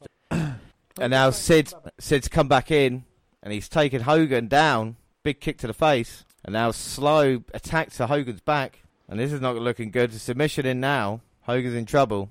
And a terrible looking drop onto Hogan's back that Hogan didn't even sell because it was nowhere near him. Now Sid trying to send Hogan into the turnbuckle, but he's blocking it. The power of the red, white, and blue is coming back as Hogan elbows Sting and sends him head first into the turnbuckle. But nope, you're not getting away with just one big guy. You're having five of them. And now some terrible looking stomps in the corner, and Hogan just chokes him out of his foot. Sid managing to go to the outside, grab hold of Hogan. Hogan follows it up with a huge rake to the back. And now he's looking for a chair. Cracks it across the back of Sid. And is this a no DQ match? No, I think the referee's just letting things go at the moment. Hogan sending Sid into the crowd. And Sid's in serious trouble. But comes back with a rake to the eyes. And now it is slow Sid. Sid the Sloth. And he's got the chair. It's going to make Hogan pay. As he whacks it across the back of Hulkamania. Threatens the camera man to get out of the way. Sends Hogan into the announce table. Just got the water and throws it at Tony. I thought he was going to set him up for a through the announce table spot, but no, just goes back into the ring, into a cover. But Hogan manages to kick out. Oh. I think Sid attention went over there just to throw water at Tony. Now Slid so- sews things down with a nerve pinch. Hogan now trying to get to his feet. Sid keeping him down. It reminds me of WrestleMania 8. How long ago was that now? From this part, only seven years from 1999. Not too bad. Hogan back to his feet, but oh no, straight down again. This The nerve grip. strength of Sting And Sid in complete control. just keeps that nerve hold locked in. We could be seeing a new WCW champion here. Hogan fading fast. Arm goes down twice. Looking to go down for a third. No, Hogan's alive. And Sid cannot believe it. Hogan slapping himself now back to his feet. as he hulks himself up. Elbows to the midsection. Finally gets Sting to break the nerve grip. Hogan ducks a clothesline, but gets caught a second time round as Sting uh, as Sid slows things down again. And it goes into cover after like 20 seconds. Which is the worst cover I think in history. And Hogan just kind of like, it's like me getting out of bed in the morning, just kind of move. Uh, uh, not even to try a bit of energy. Actually, Hogan does look like me on a Sunday. Struggling to get to his feet now. With a man on top of him who is slightly larger. I mean, either or. it's 21st century, man. Gay, straight, bisexual. We're all inclusive on the podcast. And a short man with blonde hair watching. exactly, not a problem. As long as he's got black and white stripes on. And now Sid with a right hand just rocking Hogan. Hogan is going to fall at any moment. Sid drops him down to one knee. Hulkamania is definitely in trouble. Has it all come crashing down for Hogan? And is it hurting inside? But let's not forget, he's got the red, white, and blue running through his veins. American made. But at the moment, Sid just takes him down. Like he's a voodoo child. Like Sid chopped it down with the edge of his hand. And now, talking about his hands, got him in a choke slam. Hogan's struggling with everything he's got, unable to break the grip. Sid plants him. We got a new world champion. This is it all over. No, no, no. Slow Sid says Hogan is going to pay. now and he's then gonna covers pay. him. There you go. No. What? Wait. Hogan managed to kick out. Uh. Sid delayed pinning him for about seven seconds. And now look at the bulging eyes. Yes, I said eyes of Sid as Hogan is looking to make his standard comeback. A shot to the head stunned Hogan. But he just shakes it off in typical Hulk fashion. Ah. And everything Sid's doing, Hulk's just shaking it off as he powers himself up, getting all his power and energy from the Hulkamaniacs in attendance. You! As he starts unloading on Sid. Irish whip, big boot. That's it, Hogan. The fans want to see it. Here we go. Drops the huge leg into the cover. One. One. Oh. And Steiner's in to break it up. The referee hasn't called for the bell. yeah, no, he's called He for it has now. now. Yeah, he said that that's enough. Rick's come out. Now the fans making their faults known. as they just throw their cups and bottles Get into out the there. ring. Get out there, Charles. Go on, Charlie.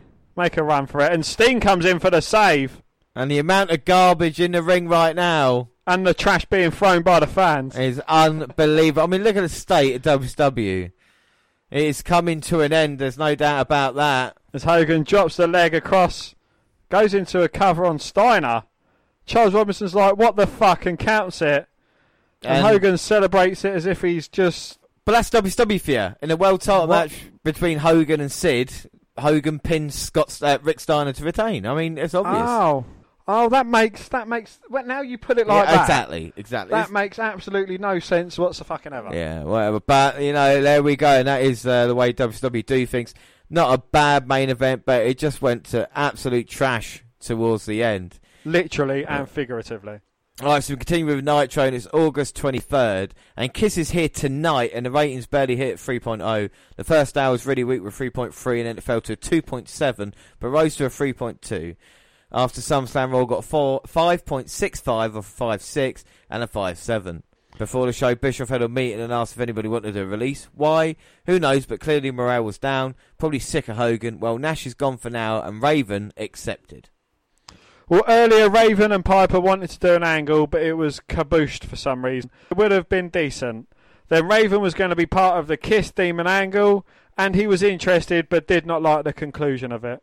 So he will go back to ECW, then the WWF next year. Damn shame too, because he is talented, he was over, and they dropped the ball. Well, WWE is in the midst of a dearth of talent due to injuries and departures, but still managed to fuck up. Raven should have been US champion, feuded with top guys, but he's done nothing in a year, and I do not blame him, and I place the blame squarely on WCW. This is the stuff that helps Lease to its full. Savage was mentioned last week, but no Savage. I'm not sure if he's gone yet. Kiss segment is one of the lowest in Nitro and Monday Night War history. What about the Hammer? Fuck knows, we still don't know. So he actually went into the middle of the ring and says, "Would anyone like a release? Is this No, genuine?" this- He went backstage and said Oh. it. Yeah, this, this is how bad it was at the actual time. He called a meeting before the show and said to people, "You know, anybody not happy, hand in your release." And literally, Raven was like, Raven was like, "Yeah," but the thing is, it was boiling. And other guys were thinking, "Yeah, we're going to do that sooner rather than later as well." Well, Schiavone claims there are 18,000 at the MGM Grand tonight. It seats 16,800. There are maybe 8 to 10,000 from the looks of the arena, which ain't bad, but Jesus, stop fucking lying. Well, match one is Chase Tatum versus Mikey Whipwreck. They're battling back and forth. Mikey is down. After another minute, here comes Sid, and he takes out both and he pins both. He is now 68 and 0, even though he lost to Hogan the previous night. But then he didn't get pinned, so. Rick Steiner got pinned Rick on Steiner Nitro. yeah. pinned. Well, the fans count along too. Sid has the mic. He tells everyone he is now 68 and 0 and does some sort of dance. The fans chant Goldberg and Sid agrees. He can hear it. You'll hear only one name, and that is Sid Vicious. Vinderman's in the back and runs into Kim. He apologises and she accepts it. She knows what he's like. It's Another Nitro girl, and she will talk to Page. Goldberg has arrived. DDP is beating up someone, maybe Kidman. Goldberg tells him to back off, and a triad is there, and the fight is on.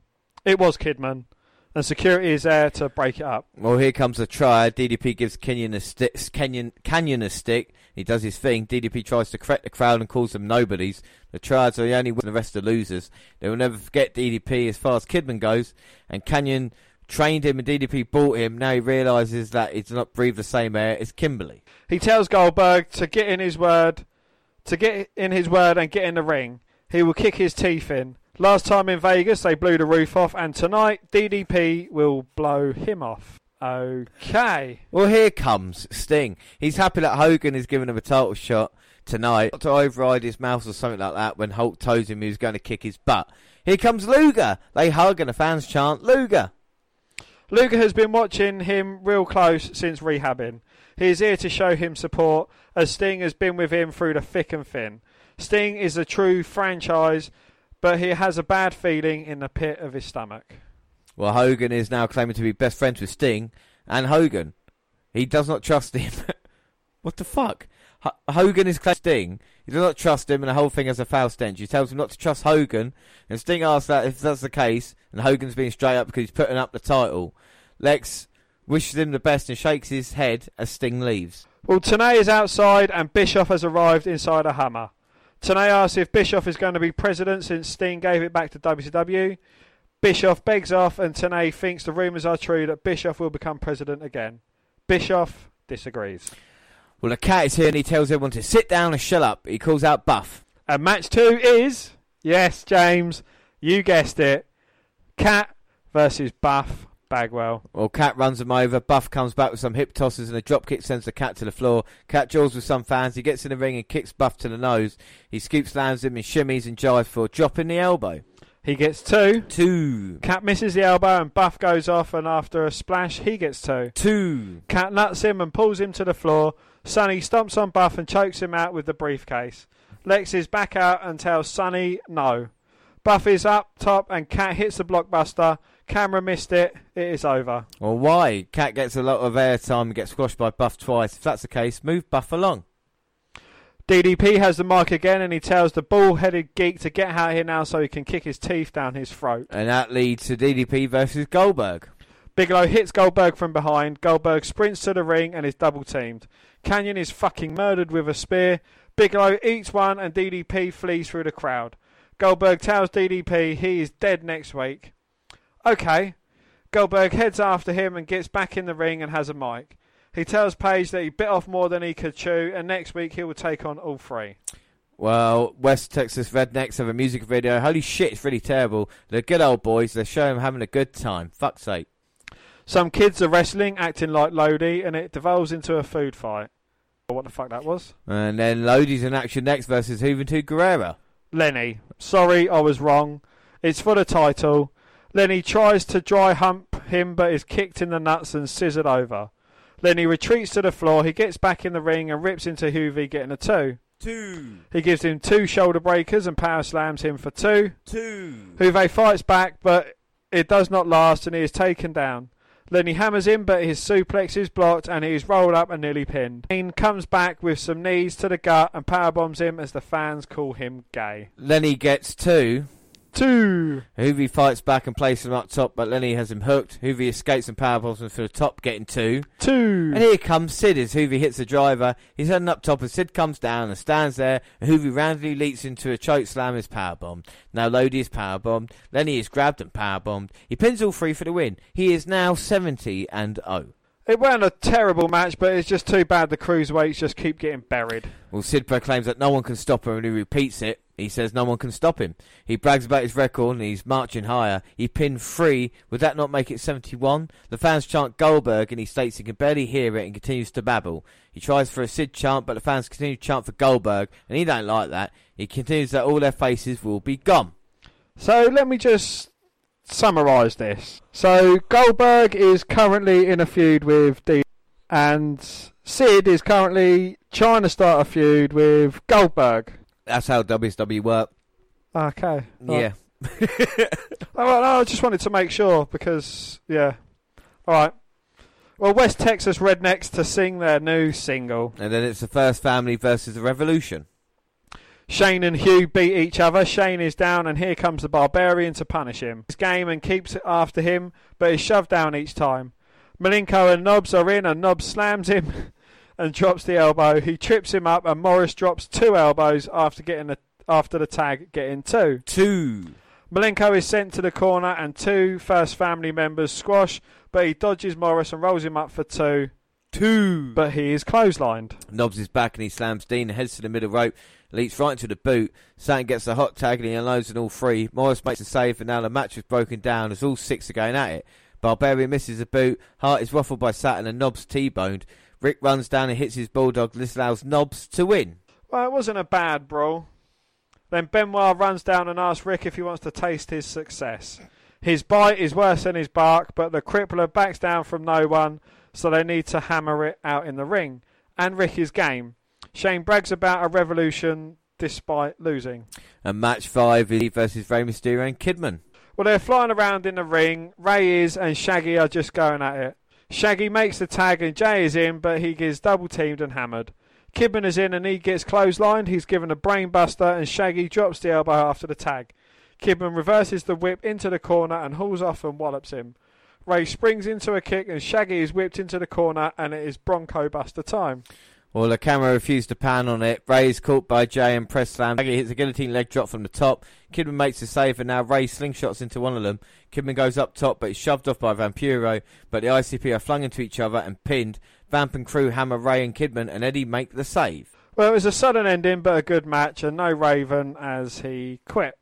Gene calls out Hogan. Hogan is baffled by Lex. He talks about his son and his family. He tells Nick that he and Sting are friends and that while they're friends in the locker room, in the ring, Hogan's going to kick his ass. He's going to get fans are not that excited. It just depends on where he's at. He has a Gene cusp his ear to the crowd. And match six is Rick Steiner, who is the champion, versus Chris Benoit, who is the champion for the WCW US title, which is held by Chris Benoit. Well, Rick yells at the announcers and tells the ref to shut up. He puts Benoit in a clutch on the floor and wallops him in the head. Back in the ring, Steiner pushes him into the corner and whips him into the other one, but runs into a boot.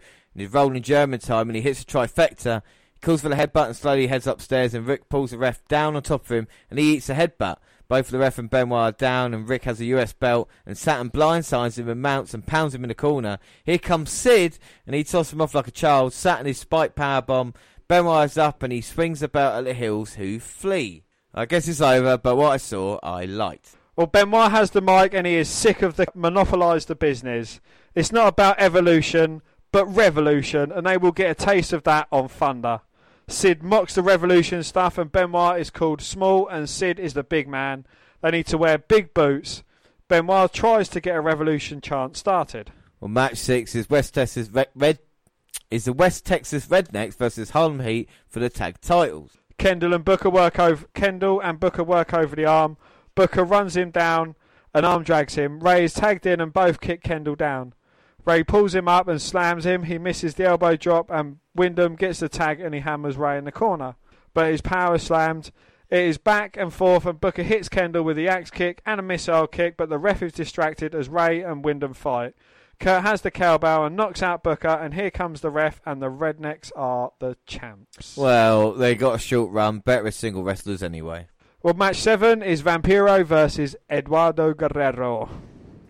Well, Vamp puts the boots to him and then sandwiches him in the corner and tosses him with an exploder suplex. Eddie's just getting brutalised as Vampiro destroys him. He misses in the corner now. Eddie chops his shit out of him. They beat each other on the floor. Back in the ring, Vampiro ducks and he misses it out. But Vamp kicks him in the head and runs him face first into the buckle and he gets two Two. after a spin kick to the head. Well, after a two count, he goes upstairs and Eddie is right there and superplexes him. Eddie heads up top, but here comes Insane Clown Posse. Eddie goes to leap on the posse, but loses his footing, but he still crashes into him. He sells the knee and limps back into the ring, and Vampiro goes after it. He gets a near fall. Eddie fights back, and the ref is distracted, and Eddie and Shaggy hit heads, and Vampiro gets the win. Well, it was a great start, but a weak finish. Kidman runs down to make sure he's not pummeled some more, and Rey is there too. And now it's our main event. It's Sting versus Hulk Hogan for the World Heavyweight title. It's a match that we want to see for so long. The two faces of Nitro going at it. And Hogan are going at it. They're friends, but I think the title means more than friendship in WCW. As they're just tied up, trying to run around the ring. The referee has to get in and pull them both apart as they square up nose to nose. A bit of shoving going on there. As both men, they desperately want to be called WCW champ. The two biggest egos in the business? Or would you say Hogan has both of the two biggest egos? Yeah, if you got to think Hogan is the master manipulator here, especially when ratings weren't doing well and he's come back in, back to the old Hulk Hogan as world champion. As they do a slow, but well, Hogan does a slow bit of chain wrestling, locking each other up in hammerlocks. Sting tries his best to escape, but just gets a foot to the bottom rope, calling no, for a ref break. there's no doubt that these two guys, you know, faced off at WCW's greatest ever uh, show, their biggest ever pay per view, Starcade '97, where they were the hottest thing in the business. And then since then, what's happened to WWE, and they've kind of gone back to this now. I mean, it's just kind of panicking, and it's what we've seen with WWE now of kind of not creating new stars and going back to the old ones and still relying on them. But I, I don't think WWE will ever go out of business because I just think they're they're too big. Or is there a chance? Do you reckon if WWE did, then why? What's to say WWE won't? Um, well, they've not really got any competition at the moment. You know, I know AEW they've had a show every three months or whatever it is, but they're not really what you could class as competition. I know there's loads in um, in Japan, and you know, obviously British wrestling is better than it ever has been, but it's not really been an issue, you know, for the die-hard WWE fans. But I think once AEW gets kicked gets kicked off properly, WWE are going to have to either pull their finger out or, you know, they do run the risk of just dwindling along, and you don't want that. You know, you don't want them to be the next Impact Wrestling. You know, no disrespect to Impact Wrestling, had their good moments, but you know, it's it's never really been a threat to anyone or anything. No, I think that's the thing that we're we're seeing, and with WWE, the problem was was that they relied on the, the same stars and didn't want to do it, you know, and with WWE just ex- more more expanding and just t- picking a talent off of WCW, literally they had no choice, and anybody that came out after that, you know, WWE won the war, didn't they? So anything else was less than. Now, hopefully, 20 years later, we might see a little bit of a difference, but I think WWE got enough as we see with the kind of newer stars coming through anyway. But WWE will still rely on people like Sting and Hogan to come back, like we see for the SmackDown um, 20th anniversary show that they've got. And of course, even like WWE 2K20 on games like that as well. So the nostalgia, nostalgia feelings is there more as opposed to what it was, you know, I suppose with Hogan at the time. Well, I think you know, with in some cases the nos- nostalgia feeling is good, but when they do it four, five, six, seven, eight times a year, it kind of gets boring and played out. You know, if it was like once a year and they'd have someone big come back and do something dramatic, then yeah, it's fun, but not multiple times. Yeah. And I'm surprised here, Hogan actually wrestling with Sting at the moment. And he's been the one in control. Absolutely, yeah. Back body drop. Hogan goes for the cover, but Sting managing to kick out. Oh. I'm just trying to wonder who's going to come in to break this match up. I thought it'd be Sid to come back down. As Sting hits a clothesline now, and the fans getting behind him. But Sid's in a feud with Goldberg, who's in a feud with DDP. Yeah, but Sting was the president, but he gave it up, so. Indeed. Or Lex. And with Lex now, and Sting was uh, part of the Wolfpack earlier in the year. There is that. But Hogan was part of the black and white. They're all on the same side at one point, Yes. and now even now they're on the same side. And Sting's asking the question: Can he trust Hulk Hogan? Is this the Hulk Hogan we know, or is there still a little bit of Hollywood buried inside him? Well, Sting going for Hogan's back rake, and now he's got Hogan in the corner just kicking the shit out of him as he picks him up for a scoop slam. Looking to drop that jumping elbow, but Hogan rolls out the way. And is this a Hulk up already?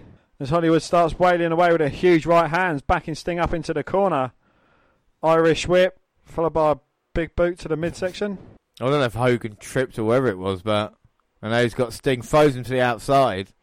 At least this Hogan doesn't do many back rakes. Absolutely not. No, it's Sting doing the back rake. As Hulkamania, or as Hulk Hogan admires a Hulk sign from the crowd and then sends Sting into barricade. Looking to bounce his head off barricade, but Sting blocks it and sends Hogan into it. And now they're on the announce table. Hogan in all sorts of trouble.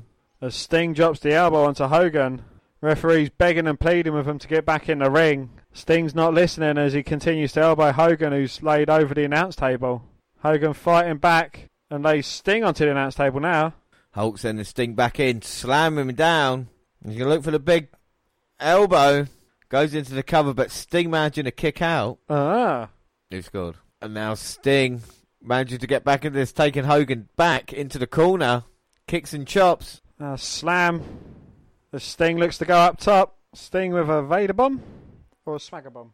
Well, Sting bomb as he can't keep Hogan down. Now puts him in a sleeper. He's just trying to wear Hogan out. Again, Sting's face paint has gone. From his forehead. And Hogan is trying to get to his feet, trying to get the submission. But Sting just putting him back down. And Hogan back down to a seated position. Unable to fight out. This could be all over for Hogan. Sting could be the new world champion. And the referee's going to have a closer look. I mean, this is nothing like we saw last week when it was Sid putting Hogan down with the nerve pinch. I don't. I think Hogan's out of this. I don't think he's going to get up. There ain't no way that arm's going to drop like twice and then all of a sudden he's going to hold back up again. Never. No. Ever. Can't see it happening. There you go. You've got the arm. One. Drops once. Yeah. The hand. Drops twice. Twice. One more. We've got a new champ. No! Hogan is hulking back up. The Sting grips tighter, but Hogan with the elbows to the midsection. Three of them breaks the hold as Hogan bounces off the ropes just to plant Sting's head into the mat. But Sting's head slammed off that mat as he bounces back up again, only to be taken out by Hogan. Now the punches. Just knocking Sting around the ring. Irish whip to the big boot. The fans want to see the big leg drop. We know what's next. Oh no, Sting gets out the way. Hogan hits nothing. And now Hogan having to use the corner to get up. Sting a splash to the back. Oh, but a second time Hogan gets the boot up. Sting comes in for a third, but Hogan moves. Sting drops to the mat.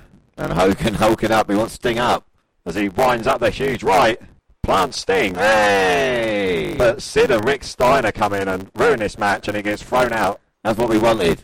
Well, my God, it was actually turned into not a bad match towards the end until the blatant interference. So the S- Sid that is feuding with DDP, no, the Sid that is feuding with Goldberg that's feuding with DDP, just attacked Hogan and Sting, who was saved by Goldberg. Who's, No, Goldberg's feuding with DDP. yeah, that's what I mean. Yeah, Sid is feuding with, Sid is feuding with Goldberg, who's But feuding with DDP. but it's also a team with Rick Steiner and Nash, even though Nash not around. But now Luger has joined the good guys. So it's after he's actually been through rehab. the good guys are actually overwhelming the bad guys now because it's four to two. So WWE always know how to work out the maths. Luger is saying, "Can Sting trust Hogan?" Hogan is still the champion for now, and Goldberg's just like you said, just waiting for someone else to bring it up. But handshakes all around for the baby faces, and things are going well for them at the moment. WCW. So I mean, can the heels respond? We'll find out in the next episode. So we move on to our last episode of Nitro, August 30th.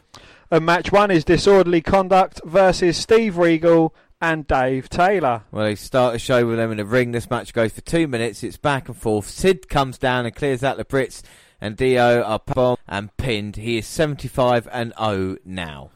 Well, Sid talks about the tally going higher and higher, and there is no end. He repeats that a lot. He has to pick it up a little bit and bring the intensity and bring the number higher and higher. He is the Millennium Man, and he has no equal. Two enter, and only one survives. The f- fans call for Goldberg until their eyes pop out of their head, and they do. Now Sid screams for them to shut up. He is upset, and so he bombs a DO member. Well, Sid will keep rolling the march until he's on top of the world. He repeats the last part. In the year 2000, there will be only one name, and that is Sid Vicious. Sid, enough said, and he repeats that. The fans taught him and he yells for them to shut up. They will force him to do it again, so he power bombs the other DO guy. A taxi has arrived and Lodi gets out. He's mobbed by fans. Lenny gets out too, and they are upset for not being on the list. They yell at security and get back in the taxi, and fans chase after them. Well, Gene is in the ring and comes Luger, the former discussed Sting and Hogan. He asks Luger about his information pertaining to Hogan. Luger has known Sting for a decade. He knows something is up with Hogan. The red and yellow was built on vitamins and prayers, but for the last three years, Hogan proved it a sham. People do not want to hear this, but it will provide irrefutable proof that Hogan is a con artist and a scammer. It's on his way. Some boo, but Lex gets a lot of cheers too. Ooh, well, I wonder what side we're going to be on with the Hogan. Is it a scam or not? Mm. Arrived and out comes Berlyn, along with a female interpreter.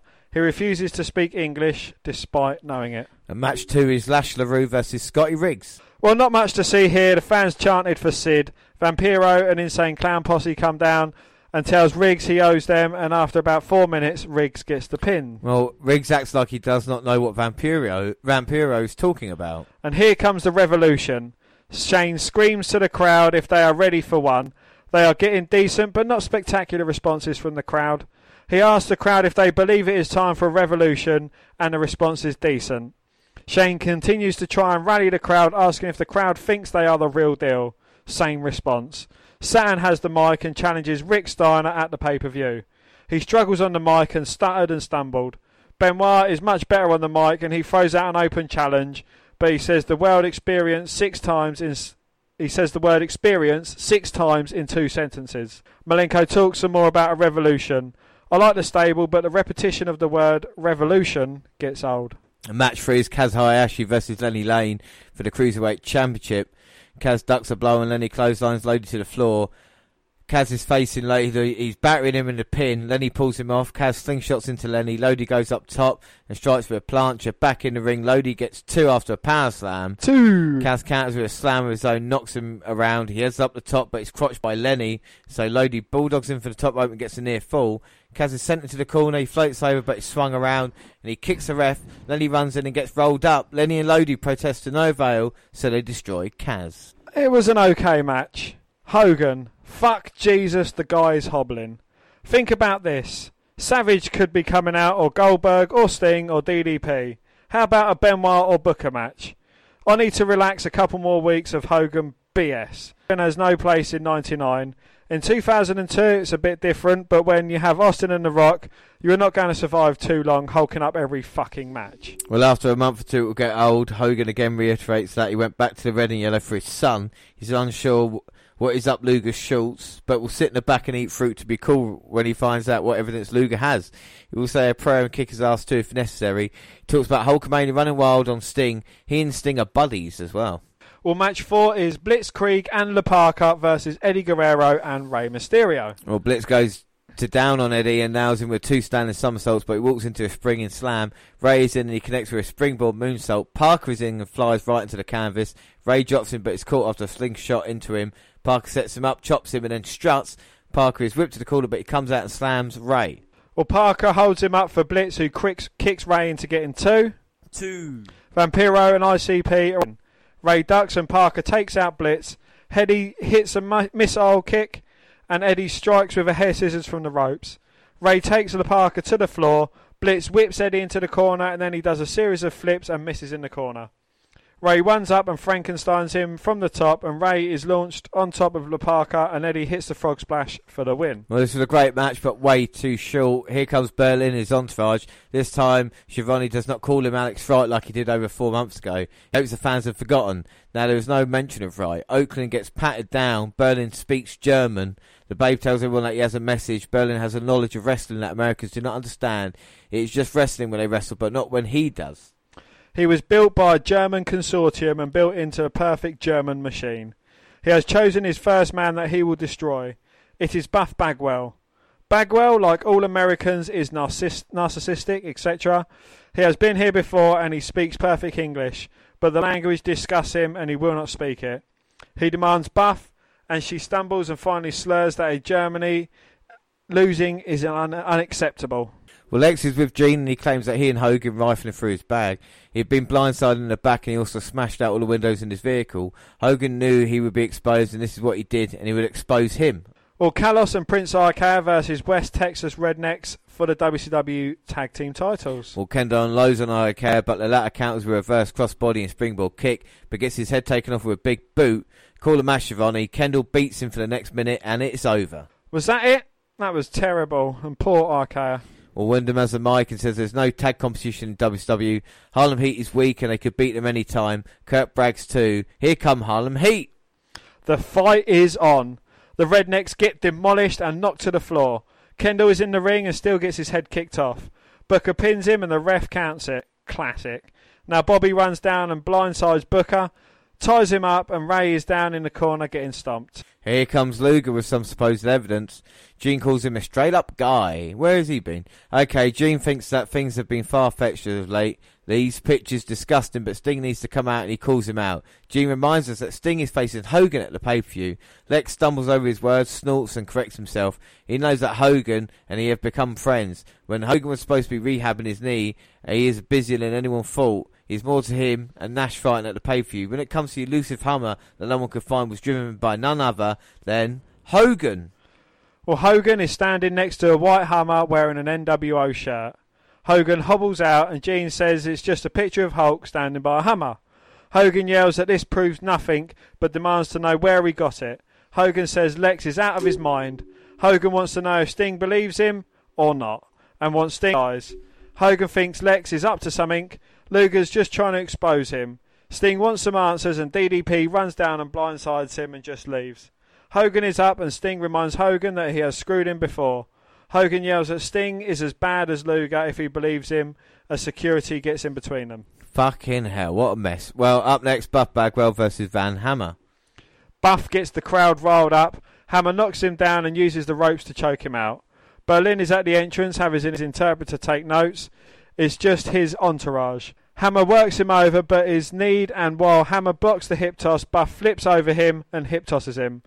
Buff charges him, but gets his eyes raked and he's placed up top and tossed off. Hammer straddles him and nails him in the head over and over. Well, he drops the elbow and gets two, Two. and then tosses him again off to the floor. Hammer goes after him and drives him to the side of the ring and rolls him back into the ring. He and obsessing over the hot and Hammer Hammer sits on Buff and pulls him in the back, and jumps on his neck, and then he pounds the back and the neck, and then Buff kicks him in the nuts, and he tees off on Hammer, runs up to the corner, and then runs him over to get two. two. Buff goes up, hits a blockbuster, over. Well, it's not great, but at least it had a bit of length, like Alex Wright. I wonder what happened to Buff's push. Well, match seven is Evan Karagias versus Mike Enos. Well, Enos knocks him to the floor and springboards into him. He is caught but put over Enos' shoulder and taken up the steps and tossed headfirst into the ring. Karagias goes. To, Karagias though goes on the attack but lowers his head. I kid you not, they keep showing a countdown of the WCW Mayhem clock, but it's 26 fucking days away. They keep showing a countdown. to video game and nothing like the great N64 games of previous years. Still not bad on PlayStation. Well, Enos goes back on the offense and Evan is down. Enos is tossing him around but taking his sweet time. Not sure what the purpose of this match is, and he pile drives Karagias. Here comes Vamp and ICP. Vampiro comes in and wipes out Enos, and Evan gets the win. Well, it was okay. It's some sort of angle advancement. The fans chant for Sid and then for someone else. Vampiro tells Evan that he owes him. Evan has no idea what he's talking about. Here comes the Kiss Demon. He screams at Vampiro. Not here, not now, and not this time, and then screams. Holy fucking shit, that was terrible. And up next, Brian Knobbs and Hugh Morrus versus Dean Malenko and Shane Douglas. Knobbs screams that they are not allowed, they are not the revolution, and calls them crybabies and punks. The brawl is on, and all four are going at it. Shane is cornered and destroyed as Dean cannot get to him because the ref holds him back. Knobbs swings him into a clothesline from Morrus. Now it's just Morrus who stomps a hole in Douglas. Malenko has had enough and unloads on the family, and I guess he is the legal man. I must have missed the tag. He destroys Morrus and then Knobbs. Well, after destroying Knobbs, he's later in a cloverleaf, and Jimmy runs him Malenko and goes after him. Knobbs flies at them and squashes Hart. Then Felt fight spills to the floor, and Malenko is tossed off into some chairs and a railing. In the ring, it's Hugh and Douglas. Douglas is laid out, but Morrus missed no laughing matter, and he's knocked to the floor. Shane goes up top, leaps on both heels. Jimmy starts throwing his weight around and the fight continues. The match is thrown out. I mean, it wasn't bad, but not sure where the Revolution is feuding with these guys. Well, they're still brawling and bodies are all over the place. But thank goodness it's Hogan again, and he's he's coming out here still limping. Hogan gushes at the crowd stood behind him. He's going to prove Luger wrong, but that'll be next week. Takes a lot to be champ. He's tired of DDP calling him out every week. He has been. I thought he called out Goldberg last week. Anyway, he may have broke his leg. but he's coming out limping, but he's broken his leg. And it's part of the business. A couple of months ago, he's really pissed. This is who he should have feuded with a month or two after coming back. He knows that Goldberg is supposed to face DDP tonight and wants to take him on. Here comes Goldberg, and Hogan cannot think straight, and he wants to take out DDP. Goldberg agrees that Hogan has a reason, and therefore he and Hogan will wipe out the triad. Hogan plays himself in the main event. Shocker. Hogan is for it. DDP then calls him bald geeks, and he's all for it. Hogan declares that he and Goldberg will rip the roof off the building, and Goldberg tells us to watch the massacre. Well, Disco has come down. He's not happy with Rick Steiner trying to copy him and tells him to bring his tush down here with a TV title. And the next match is for the TV title, and it's the Inferno versus Steiner. Well, Rick works him over. Uh, I mean, he annihilates him, and it was a dud. So much for Disco. Well, after the match, he continues to beat him up. Saturn runs down, they start fighting. Rick knocks him into the corner, but Saturn is game. He kicks Steiner to the floor. He does make Steiner look like a badass. And match 10 is Jerry Flynn versus Chris Benoit for the US title. Well, Flynn spin kicks Benoit in the head as the ref was roundly checking the latter boots. He kicks him over and over in the corner, then runs him over. Benoit ducks a kick to the head, and Dragon whips him down and picks him up and hangs him out to dry to the top rope. The chop sends him to the floor. Hart grabs Benoit's attention, and Benoit chases him, runs into a kick to the head. Back in the ring, and Flynn gets two, Two. and then hams him to the corner. Benoit tries to fight back, but he's kicked some more, and then flung across the ring, and Flynn gets another two. Two. Benoit counters with a cradle and gets two. Two. Flynn goes back on the attack and thrusts him into the corner, but misses a running kick and gets some skin chopped off. Two. Two. After a snap suplex, rolling German time, he hits all three and releases the third. He goes up top and Jimmy is waving down the troops. The headbutt connects and here comes the first family and they assault Benoit. Here comes the revolution. The fight is on. Well, it's pretty good. Flink and go, but just baffle us while they're feuding. Benoit has the mic and makes no sense. and says there is only one way out of this. Benoit then calls out Sid Vicious. He does not care what any kind of victories. He will taste a loss, and then he talks about power bombs, and it does not make much sense. And now it's the main event: Jersey Triad versus Goldberg and Hulk Hogan.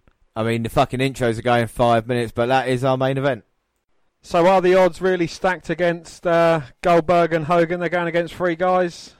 Well, this is the question: Does a tag team beat great individuals? I mean, what are your thoughts? Because I think we might have different thoughts on this. Do you think two main eventers work as a tag team? Yes, I do. Um, and I think, you know, that it is actually an unfair advantage to Goldberg and Hogan.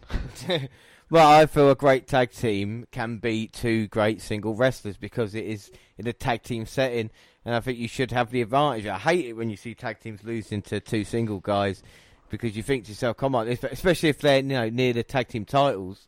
I know the Jersey Triad aren't at the moment, but still. Yeah, there is that side of things, but you know, when John Shawn Michaels was tag team champions for a little while. Yeah, Vince around McMahon. WrestleMania 23 time. Vince McMahon loved doing that. He had Batista and Taker teaming up as well, didn't he? And then, uh, you know, he had stuff like that. But I think with tag team wrestling, I think some WWE that they they really could have got handle on and missed out. And now WWF has started building on their division. And again, in a couple of months and a year's time, they might have a fucking chance. And Hogan sends the entire Jersey Triad to the outside without so, Goldberg's help. So two great singles performers. What about Rated R? Rated RKO, sorry. Uh, again, I don't think a great tag team. Like, but then they kind of merged into a tag team for a little while, so. Yeah, but I, I still don't think I, I, I still wouldn't like. I, I like a team you know, kind of talk about matching outfits and this kind of stuff. Got the same double team moves. We've seen it with people like Usos and stuff like that. For me, that is what a, a proper tag team is like, as opposed to kind of two individuals. It's like remember during like WrestleMania 20 time where it was like Booker T and RVD teaming up, or RVD with Kane, or Kane and Booker T, or Goldust and Booker.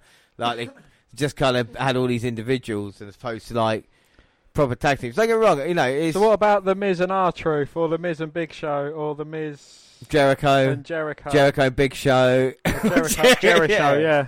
You know, the Miz and Jericho, I think they've teamed up with a load of different people. So you're not, you're, you're obviously not happy in current times with Seth Rollins and Braun Strowman being taken. No, that, that you know, like changing pretty soon as well, I'm sure. But things like Cesaro, how many tag team has he been involved with? The Bowls maybe a little bit different because they fully got into it. But still, now you know you talk about chopping and changing. Well, him and Tyson Kidd, they was yeah. kind of a proper tag team, weren't they? And now Goldberg is in this match, and he's got Kanyon above his head, at least ten feet in the air, at least twelve foot up, and just picks him up, picks him out the air, and slams him down. So, as a Goldberg fan, do you think they've been using him well? I I don't know. I'm glad to see him back on the screen, and I'm glad to see him back in his dominant fashion. Um, but you know, aside from closing out his obvious little feuds going on, like you know the feud that he has with DDP and the feud that Sid Vicious has with him. You know, uh, what else are they going to do after him? Is he going to go for the heavyweight championship next? I mean, I sure, Shirley. whoever he goes against won't have a chance, even if it is Hogan. Yeah, I think Hogan has just shown his intelligence by when he comes back, give himself a world title, but pairing himself with a guy who gets the most positive reactions as well. You know, it just makes common sense. He's holding down Goldberg in a way, but using that to still stay afloat. And, and this is the questions that we see. Look at someone like DDP. Has he regressed this past year since his feud with Macho Man to become just a kind of a, a normal wrestler again, or should he be trying to think a little bit different? And the Bam Bam Bigelow, should he be involved in this as well? We saw when he first made his debut, still involved with Goldberg, isn't he? Uh, well, you know, with the Jersey Triad, I think they've kind of stuck three guys together that had little to no direction, um, and they've kind of made them into what they'd call, like, you know, a, a, good unit. But, you know, I still, again, wouldn't class these three guys. I know they are the Jersey Triad, but I still wouldn't class them or anything. Well, they're trying to have success in this match, beating down Goldberg and DDP getting a tag in. So, all the while holding Hogan out of the ring DDP and Kanyon are tag teaming Goldberg. Nice one, Charles Robinson. Uh, you are a dick sometimes. it's because he's got a WWE top on. In WWE, doesn't make those type of mistakes. Well, Charles is in charge of that. Kanyon with a cover, but only getting a one count. One.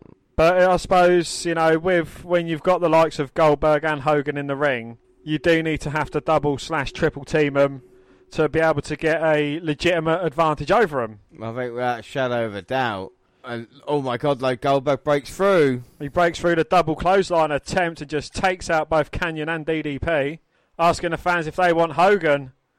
Obliges. And Hogan's got DDP in his sights and says, You! He's hulking up after no one's even hit him. Why doesn't Hogan just start the match hulked up? I mean, it'd be a lot quicker. Because it would finish in four moves. It would be three punches, one big boot, one leg drop. Yeah. Um, oh! Goldberg's just speared Kanyon out of the arena. Charles Robinson's just like, yeah, fuck it, it's all gone to pot now. Wait a minute, Hulk Hogan with the big boot. Someone's just thrown a toilet roll in. The DDP's got a steel chair, cracks it over the back of Goldberg.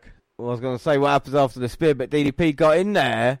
But Hogan had covered Bam Bam at that time and got the pinfall victory. And Goldberg's back up to his feet, scaring off Page. Didn't he just get by the diamond cut, like one of the Yeah. most devastating moves? As literally, as soon as he hit the mat, he bounced straight up again. Well, Page can't believe it, and I don't think we can either. And that is the uh, main event for our very last Nitro. We've watched five Nitros in full of, of WCW. I think, you know, they are starting to pick up a bit of pace, but, you know, this Sid thing's getting a bit fucking boring. You start getting a good match and he comes in and destroys it, makes it kind of really pointless. Um, Sting and Lex Luger, what's going on with them? Uh, you know, and the whole Goldberg scenario. You know, there's just loads of questions. I mean, who's feuding with Hugh, who as well? Yeah. And not Hugh as in Hugh Morrus. No, I mean, that is, wouldn't be funny at all. And like I said, Nitro ends for the month with Savage in Hogan's locker room. So the question is, can we trust Hogan? That shouldn't be the questions being asked in 1999. But that is it. Our next, our next episode will be all about attitude, episodes of Raw and highlights from SummerSlam, plus SmackDown debuts. And at the end of the month, NXT Takeover Cardiff. Friday, August 30th, we've got three episodes of NXT UK. Saturday, 31st of August, NXT Takeover Cardiff live show, live pre-show at 5 p.m. And then Sunday, September 1st, NXT TakeOver, the show. But that's it for now. Don't forget you can follow us on Twitter at WWE Network Review or At Vince McDan WWE. I'm at J underscore Rollins across all the Google platforms. Send us an email, at podcast at gmail.com. We're on Facebook. Yes, Facebook. Come and find our page and give us a like with a WWE Network Review podcast. Or you can come and find me and add me as a friend. I am Vince McDan. Subscribe to our YouTube channel, WWE Network Review Podcast. The videos on there. Podcasts got the same time on YouTube. There are other places like SoundCloud. On your phone. We've got live shows and iTunes where you can download, subscribe, rate, and review there. What about the website, James? Well, the website at WNRpodcast.com is coming in the new year. But that's it for now. Until then, I've been James Reynolds, and as always, I was joined by. Dan White. Thanks for listening, everybody, and bye. Bye.